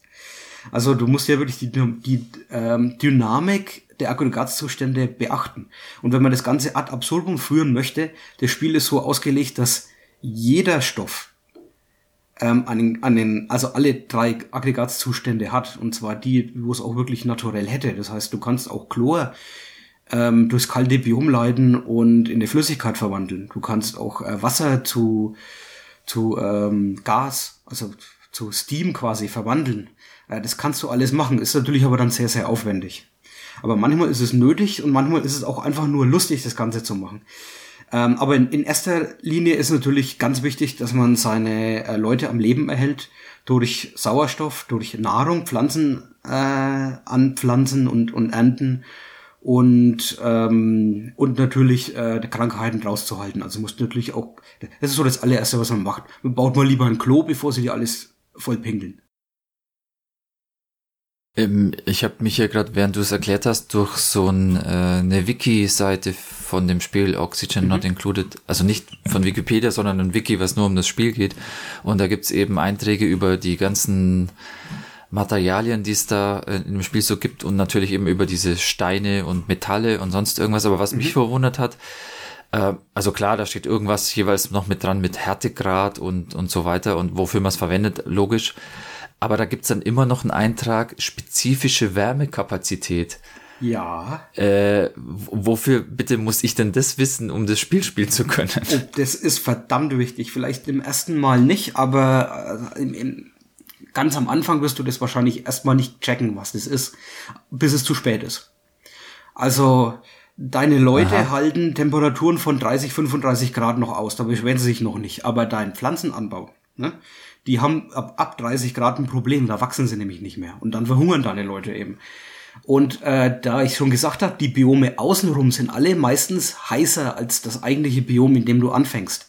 Das heißt, irgendwann musst du mal dir überlegen, du musst dich gegen die Hitze von außen isolieren und du musst mit der Hitze, die du generierst, mit deinen, mit deiner Apparatschaft, mit deinen, mit deinen Generatoren für die Elektrizität und so weiter und, und, und gewisse andere Sachen, also alles produziert irgendwie Hitze. Das musst du auch eindämmen. Das heißt, äh, das Wichtigste ist vielleicht, ähm, dass du kannst Isol Isolationsteile bauen, um deine, ähm, deine Basis abzuschotten nach außen. Und aus welchem Material die sind, ist ganz wichtig. Ähm, du kannst zum Beispiel Absolut nehmen. Das ist das, der festeste Stein, den es da so gibt. Und das Absolut, das hat eine Wärmeübertragbarkeit im Komma-Bereich. Das heißt, das bleibt immer auf der Temperatur und kapselt dich von der Außenwelt perfekt ab.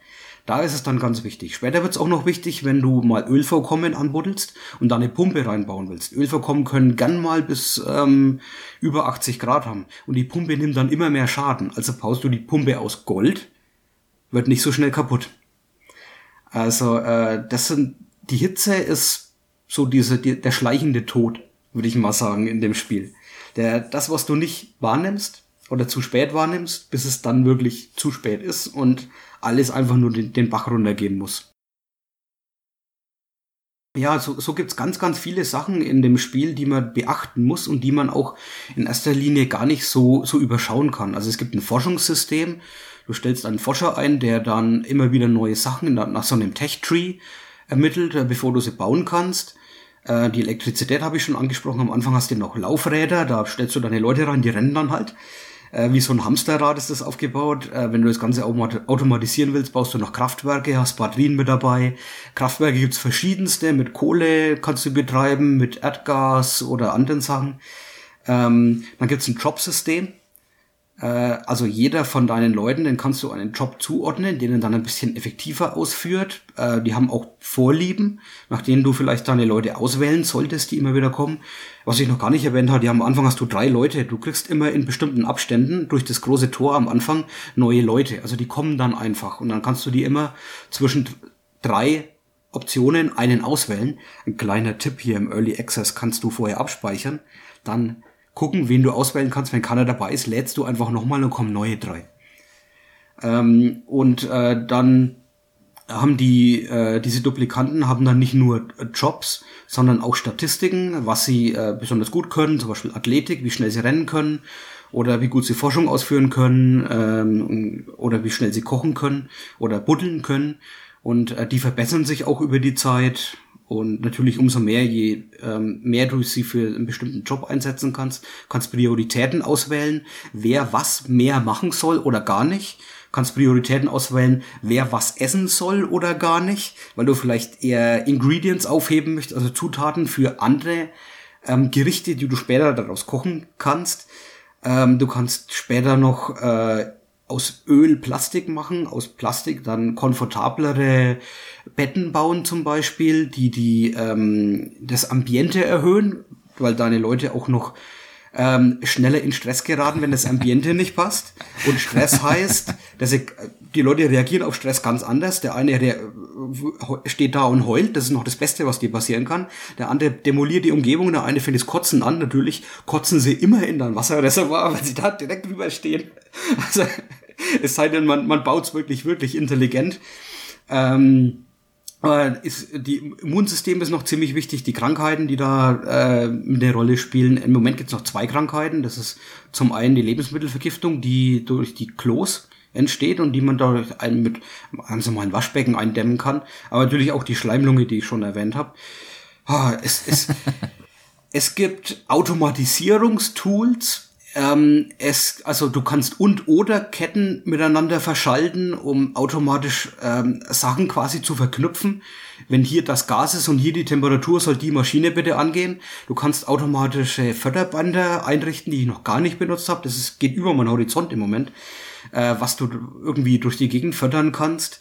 Ähm, du kannst Exosuits bauen, also so ähm, äh, Raumanzüge, weil in den meisten äußeren Arealen ist ja kein Sauerstoff und du möchtest ja keinen Sauerstoff reintransportieren, du brauchst das Sauerstoff Vorkommen brauchst du konzentrieren in deiner Basis, da wo deine Leute meistens sind. Wenn du dich rausbuddelst um andere Sources, also Metalle oder so anzubuddeln, ist da kein Sauerstoff da. Es ist sehr effektiv, wenn sie einen Raumanzug haben. Dann können sie da länger buddeln, weil sie nicht gleich wieder zurückrennen müssen, um, um wieder Luft zu schnappen. Ähm, und was jetzt ganz neu eingeführt ist, ist, es gibt sogar eine Oberfläche. Wenn du weit genug nach oben buddelst, kommst du an, auf die Oberfläche des Asteroiden, wo ein Vakuum besteht. Und da kannst du Solarpanels hinbauen und da gibt's Meteoriteneinschläge und so. Doch so weit habe ich noch gar nicht gespielt. Also so weit bin ich noch gar nicht gekommen jetzt, weil das ganz neu eigentlich äh, jetzt für mich rausgekommen ist. Wie ist es denn eigentlich, ähm, Spielst du, du hast ja gesagt, diese Biome sind unterschiedliche Umgebungen. Ähm, spielst du da ähm, immer neue Szenarien, die du irgendwie lösen musst, also wo du irgendwie eine Ausgaben, Aufgabenstellung hast? Oder, oder geht das einfach immer weiter, weil das halt eher so ein, so ein, weiß nicht, das Spiel selber das Spiel ist und da braucht man keine zusätzliche Aufgabe? Genau letzteres. Also du musst eigentlich nur überleben. Du versuchst so lang wie möglich zu überleben und eine stabile Basis aufzubauen ich würde erstmal, wenn du es versuchst zu spielen, sagen, du brauchst 20 Anläufe vielleicht, bis du schaffst, wirklich das Ganze stabil zu halten. So war es bei mir. Ich habe ewig gebraucht. Ich habe immer wieder neu angefangen, aber das neue Anfangen macht einfach so viel Spaß, um wieder seine neue Basis auszulegen, selber, wie man sie sich aufbauen möchte und so. Und immer, immer wieder kleine Veränderungen zu machen im Vergleich zum vorherigen Spiel, die es dann Ganze nochmal effektiver macht. Also den Perfektionismus dann nochmal in die Höhe treiben. Und dann scheiterst du wieder an irgendeinem Punkt. Und dann versuchst du beim nächsten Mal, wenn du es neu startest, das ganze Spiel, also wieder neu anfängst, mit einem neuen Asteroiden, diese Zufallswelt ist es dann wieder, wie die Biome verschalten sind und so, wieder, wieder einfach neu anzugehen.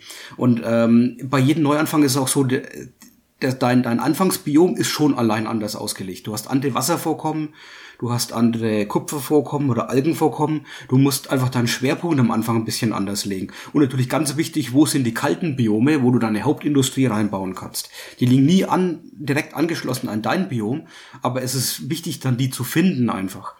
Und also dieses Annähern an, an, an die Perfektion, das ist für das für mich das Wichtigste oder das Faszinierendste an dem Spiel. Das ist für, dass ich, ich habe es mittlerweile über 200 Spielstunden reingesteckt, mehr als ich jemals in meinem Leben ein Computerspiel gespielt habe, weil ich das einfach so faszinierend fand und immer wieder gern auch neu anfangen. Auch weil immer wieder das Spiel abgedatet wird. Es ist ja noch im Early Access. Das heißt, ähm, alle sechs Wochen ungefähr bringen sie neue Aspekte mit in das Spiel rein. Wenn du ins Hauptmenü gehst, dann siehst du eine Zeit ablaufen, also da steht dann fünf Wochen, drei Tage bis zum neuen Update und da freut man sich wirklich drauf, weil die Zeit hast du, das neue, äh, das neueste Update kennenzulernen und wieder zu perfektionieren, auch die neuen ähm, Änderungen im Spiel zu rauszufinden ähm, und die neue Balance wieder zu finden in dem Spiel. Das ist für mich so das neue Level immer. Neues Update ist für mich quasi ein neues Level, wo ich neu anfange und wieder, wieder mehr entdecke. Und äh, auch fieber ich dann natürlich dieser Zeit entgegen, wenn dann wieder das Neue kommt. Jetzt eine Frage nochmal. Das hört sich insgesamt extrem komplex an, was jetzt für ja. so ein Spiel es kann tödlich sein, es kann aber auch genau die, die Faszination mhm. darstellen. Und ich denke jetzt mal, so wie du es beschrieben hast, ist es bei dir eher letzteres.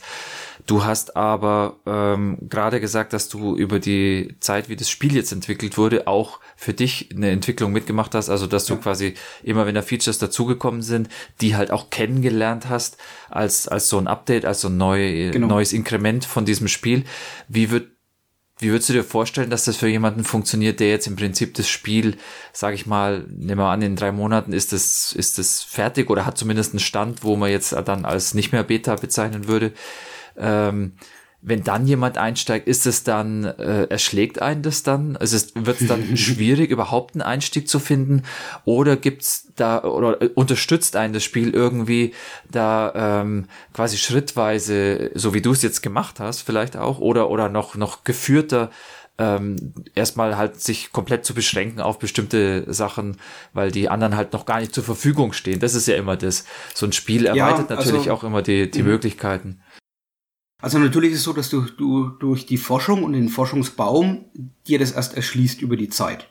Es ist nicht alles sofort verfügbar und du musst erstmal gucken, was hast du denn Neues erforscht. Ich kenne das jetzt schon alles in- und auswendig, bis auf die allerneuesten Sachen, die ganz spät dann erst kommen. Aber da guckst du natürlich erstmal, oh, ich habe eine Pumpe erforscht, dann kann ich ja mal Wasser pumpen, probier's doch mal aus. Äh, da wird man allein dadurch schon reingeführt. Allerdings wird das Ganze nicht erklärt. Also Das Tutorial ist, es gibt kein Tutorial. Es gibt ein paar Textfenster, die werden eingeblendet. So, äh, pass mal auf, ähm, äh, es gibt gewisse Sachen, äh, die solltest du beachten, aber mehr ist es dann nicht. Also du wirst schon richtig kalt reingeworfen. Und das, das hat für mich am Anfang aber auch die Faszination ausgemacht. Allerdings war es bei mir halt am Anfang auch so, ich habe das gespielt, da waren die ersten paar Updates schon draußen, das hat nicht so erschlagen. Ich glaube, also im Mai kam es ja raus, 2017, so ein paar Monate später dann gespielt. Da war das noch übersichtlich und ich habe halt das ganze Spiel irgendwie so über die Zeit einfach kennengelernt. Ich kann mir schon vorstellen, dass es am Anfang erstmal vollkommen erschlägt und dass man wirklich erst ein paar Anläufe braucht, bis man das meiste davon versteht. Aber ehrlich gesagt, mir ging es am Anfang genauso.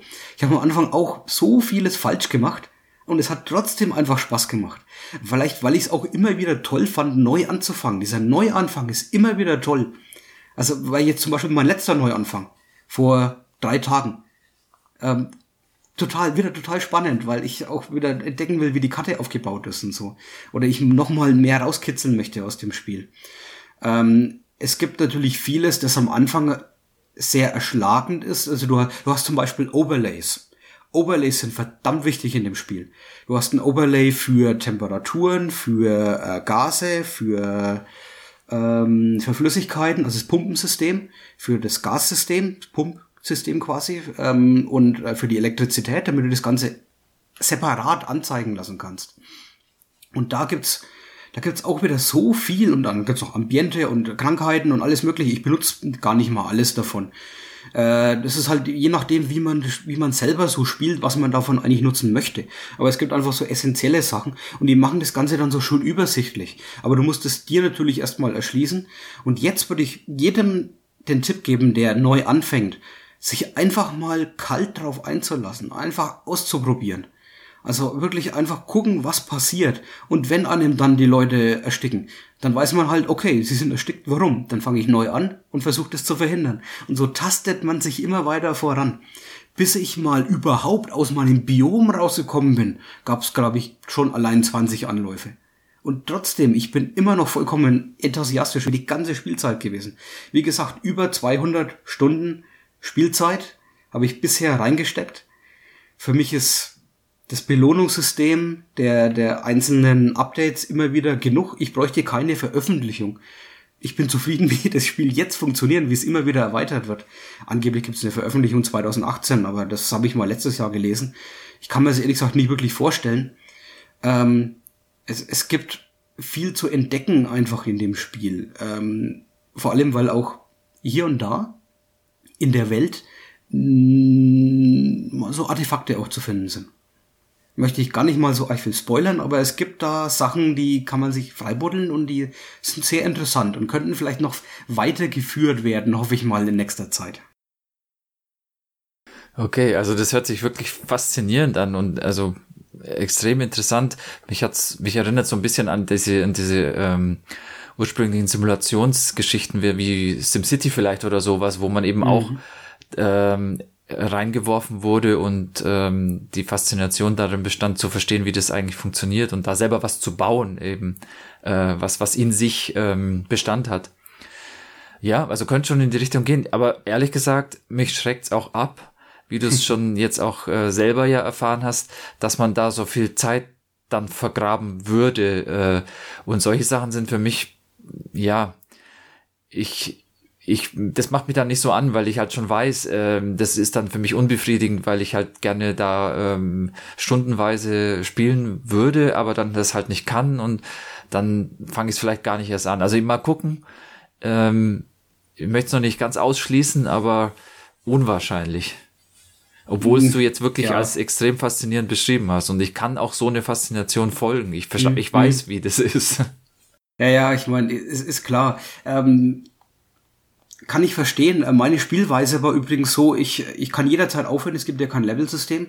Das heißt, du kannst jederzeit abspeichern und jederzeit rausspringen aus dem Spiel. Ich habe einfach mal abends noch eine Stunde gespielt, so zwischendurch. Und habe daneben Podcast gehört. Äh, das dazu eignet sich übrigens absolut perfekt. Die Musik ist nicht weiter wichtig und die Töne, es gibt ein paar Signaltöne, die sollte man natürlich hören, aber die kannst du im Hintergrund laufen lassen, die stören beim Podcast nicht. Bei mir war es dann vielleicht öfter mal so, dass ich eher den Podcast nicht mitgekriegt habe, weil ich so vergraben war in dem Spiel. Ähm, das ist dann nicht so toll, wenn man sich eigentlich denkt, was hat methodisch inkorrekt jetzt eigentlich erzählt hier in den letzten drei Themen, die sie gemacht haben, in den letzten zwei Stunden, ich einfach nur vollkommen in dem Spiel gesteckt war, nix mitgekriegt. Ne? Also das ist manchmal echt übel.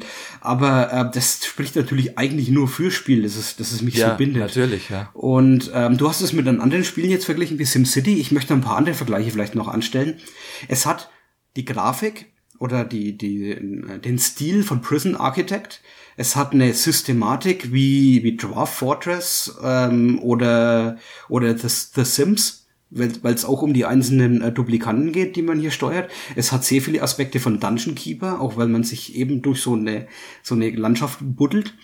Ähm, es hat sehr viel von Terraria, einfach durch dieses ähm, Crafting-System und das Buddeln und Rohstoffe verwalten. Und es hat auch ähm, sehr viel von Fallout ähm, durch dieses Bunkersystem. Also du hast irgendwie immer das Gefühl, du startest nicht im Asteroiden, sondern du hast so, einen so einen Bunker, den du so managst. Und äh, ich glaube, ähm, wir haben es ja damals genannt, in, in meinen äh, Lieblingsspielen war ja Dungeon Keeper ganz weit oben. Ähm, jemand, der Dungeon Keeper mochte und faszinierend findet, der wird auch das Spiel hier absolut faszinierend finden. Obwohl du keinen Gegner hast und nichts bekämpfst. Ähm, äh, trotzdem, einfach nur dieses Management allein, das, ah, ich, das ist genau mein Spiel eigentlich. Wie weit würdest du es denn mit Minecraft vergleichen? Das ist auch was, was mir vorhin noch eingefallen ist. Ähm, ja, äh, würde ich schon vergleichen. Eher mit Terraria, das ist ja die 2D-Variante davon. Aber du steuerst natürlich niemanden direkt. Sondern äh, es ist während, während Minecraft der Ego-Shooter ist, bist du eher so der Command Conquer, der den ah, Finger okay, oben okay. drauf hat, weißt du? Also es ist halt eher so. Ja, ja, verstehe, wirklich, ja, ja. Natürlich siehst du alles von der Seite, aber das, das ist ja, das macht es natürlich noch knuddeliger, weil es noch comichafter davon irgendwie dann rüberkommt. Ja, und ähm, als, als, ja, ich möchte noch einen Tipp geben, wer noch tiefer einsteigen möchte in das Ganze und vielleicht diesen, äh, wen wen stört, dass man ständig stirbt oder dass deine Duplikanten ständig irgendwie Hunger haben oder sonst was, der kann in den Debug-Mode wechseln. Anleitungen dazu findet man im Netz, in den Foren. Und äh, dann kann man einfach wild drauf losbauen. Du brauchst keine Rohstoffe verwalten. Du kannst quasi einen Sandbox-Modus hast du. Dann kannst du einfach vor dich hinbauen. Und das machen auch viele. Und dadurch ähm, finden viele viel über die äh, Dynamik äh, die Dynamik der, der Rohstoffe und der, der Aggregatzustände raus und experimentieren auch viel rum. Also auf YouTube kann man da sehr viel finden nicht nur über den Debug-Mode und Experimente in dem Spiel, sondern auch über, äh, wie das Spiel so funktioniert, vielleicht erste Tipps. Ähm, ich finde es immer schön zuzugucken. Ähm, äh, natürlich dann äh, auf, dem, höchsten Qualitätsmodus von YouTube-Video dann äh, wirklich die Details zu sehen äh, von Leuten, die dann wirklich einem auch mal erklären, vielleicht Sachen, die man jetzt im ersten Moment nicht sich an nicht bewusst sind oder vielleicht ein bisschen besser noch in das Spiel reinzufinden. Ähm, und mein Fazit für das Spiel ist, man hat vielleicht schon gehört, ich bin total fasziniert. Ich habe über zwei Stunden Spielzeit reingesteckt und dadurch muss ich sagen, es ist das beste Computerspiel, das ich jemals in meinem Leben gespielt habe. Uh. Es ist absolut meins. Es bedient alles, was ich mag an, an Computerspiel. Und wenn wir jetzt eine Top 10 machen würden, wird's Bubble Bubble von Pla Platz 1 stoßen und Oxygen Not Included war, wäre mein Lieblingsspiel aller Zeiten. Wow, das ist, das ist, äh, das ist hart. ähm, ich glaube, da müssen wir dann nochmal drüber reden. Also das heißt, äh, ja, nein, ich meine, ich meine das eher andersrum. Das heißt, ich müsste es mir wirklich mal anschauen, dass wir dann auch nochmal äh, äh, das, dieses, dieses krasse Urteil äh, mhm. verifizieren oder vielleicht eben auch revidieren. Ja, und ich könnte mir vorstellen, dass du es vielleicht sogar noch ad absurdum führen würdest, weil ich glaube, wenn du dann und oder Glieder miteinander verschalten kannst, das ist was, das ich nicht mache. Also es gibt, es gibt Elemente in dem Spiel, die ich nicht benutze, weil sie meinen Horizont übersteigen. Aber das, also es gibt quasi kaum Grenzen, die du mit dem Spiel irgendwie erreichen könntest. Also Krass, nur, ja. nur dein eigener Horizont, deine eigene Vorstellungskraft ist eigentlich die Grenze in dem Spiel. Und das ist ja beim Crafting-Spiel eigentlich Perfektion dann. So, Oxygen Not Included. Wer interessiert ist, einfach mal auf die Steam-Seite gucken ähm, oder die vielen YouTube-Videos sich angucken, wie das Spiel so funktioniert. Da gibt's sehr, sehr viel zu entdecken, sehr viel zu sehen. Ähm, und also einfach genial. Einfach geniales Spiel. So, du bist angefixt? Hehe, mal gucken. Ja, ähm, irgendwie schon. Ja, ich habe es mir gerade rausgeschrieben, dass ich bei Steam mal reinschaue. Ähm, Das ist immer noch Early äh, äh, Beta. Das ist immer noch, genau. Es, es gibt okay. jetzt keine Infos, wann das Spiel wirklich okay. rauskommen soll oder so. Und ich glaube, selbst wenn sie das machen, wird sich an dem Prinzip nichts ändern, wie das, wie das Spiel dann weitergesetzt wird, weil man kann, man kann doch noch viel machen und man kann noch viel Feintuning dran, dran machen. Ähm, also für mich ist so ein, für mich ist nicht nur das, das eigentliche Spiel ein Open World, sondern ich glaube für die Entwickler selber ist es ein, ein, ein Open World Spiel. Ja, muss immer kann schon sein, ja. Ja gut, aber dann machen wir jetzt mal Schluss mit der Open World. Genau. Ähm, wir haben ja versprochen, dass wir für heute eine kleinere Sendung machen und äh, zumindest ein bisschen kürzer ist sie auch geworden. Mhm. Mal sehen, wie wir es in Zukunft wieder weitermachen. Aber ich denke, dann sind wir durch. Ja, genau. Wir haben ja gesagt, dass wir unser Prinzip ein bisschen auflösen. Deswegen ist es auch die Frage, haben wir überhaupt Previews? Also ich muss ehrlich gesagt sagen, ich habe mir keins ausgedacht und äh, da die letzte Aufnahme so knapp davor war, also ist es, für uns ist es jetzt nicht lange her, ähm, habe ich jetzt einfach mal nix und ich würde auch einfach nur sagen, wir machen jetzt immer nur Previews, wenn einer mal wirklich was unter den Nägeln brennen hat und ich freue mich, glaube ich, gerade auf nix, bis auf noch ein bisschen Oxygen Not Included. Okay, dann lassen wir es einfach mal so ausklingen. Wir werden ja sehen, wenn, wenn jemand wieder was hat für eine der nächsten Sendungen, dann bringen wir es natürlich wieder rein. Ähm, das war's dann damit. Jo, dann ähm, könnt ihr uns gern eure Meinung schreiben auf unserer Webseite auf äh, www.nerdwana-podcast.de oder auf iTunes oder auf Twitter, nicht auf Facebook, da sind wir nicht. Aus Gründen, wie Wolfgang immer sagt. Ähm, ihr könnt auch, uns auch eine Voicemail ähm, schicken, kann man über die Internetseite machen oder uns einfach ein MP3 schicken, würden wir auch mal abspielen, äh, wenn einer dazu Lust hätte. Ansonsten hört ihr uns wieder, wann wir wieder Lust haben oder Zeit haben aufzunehmen. Ähm, bis dann, tschüss. Tschüss.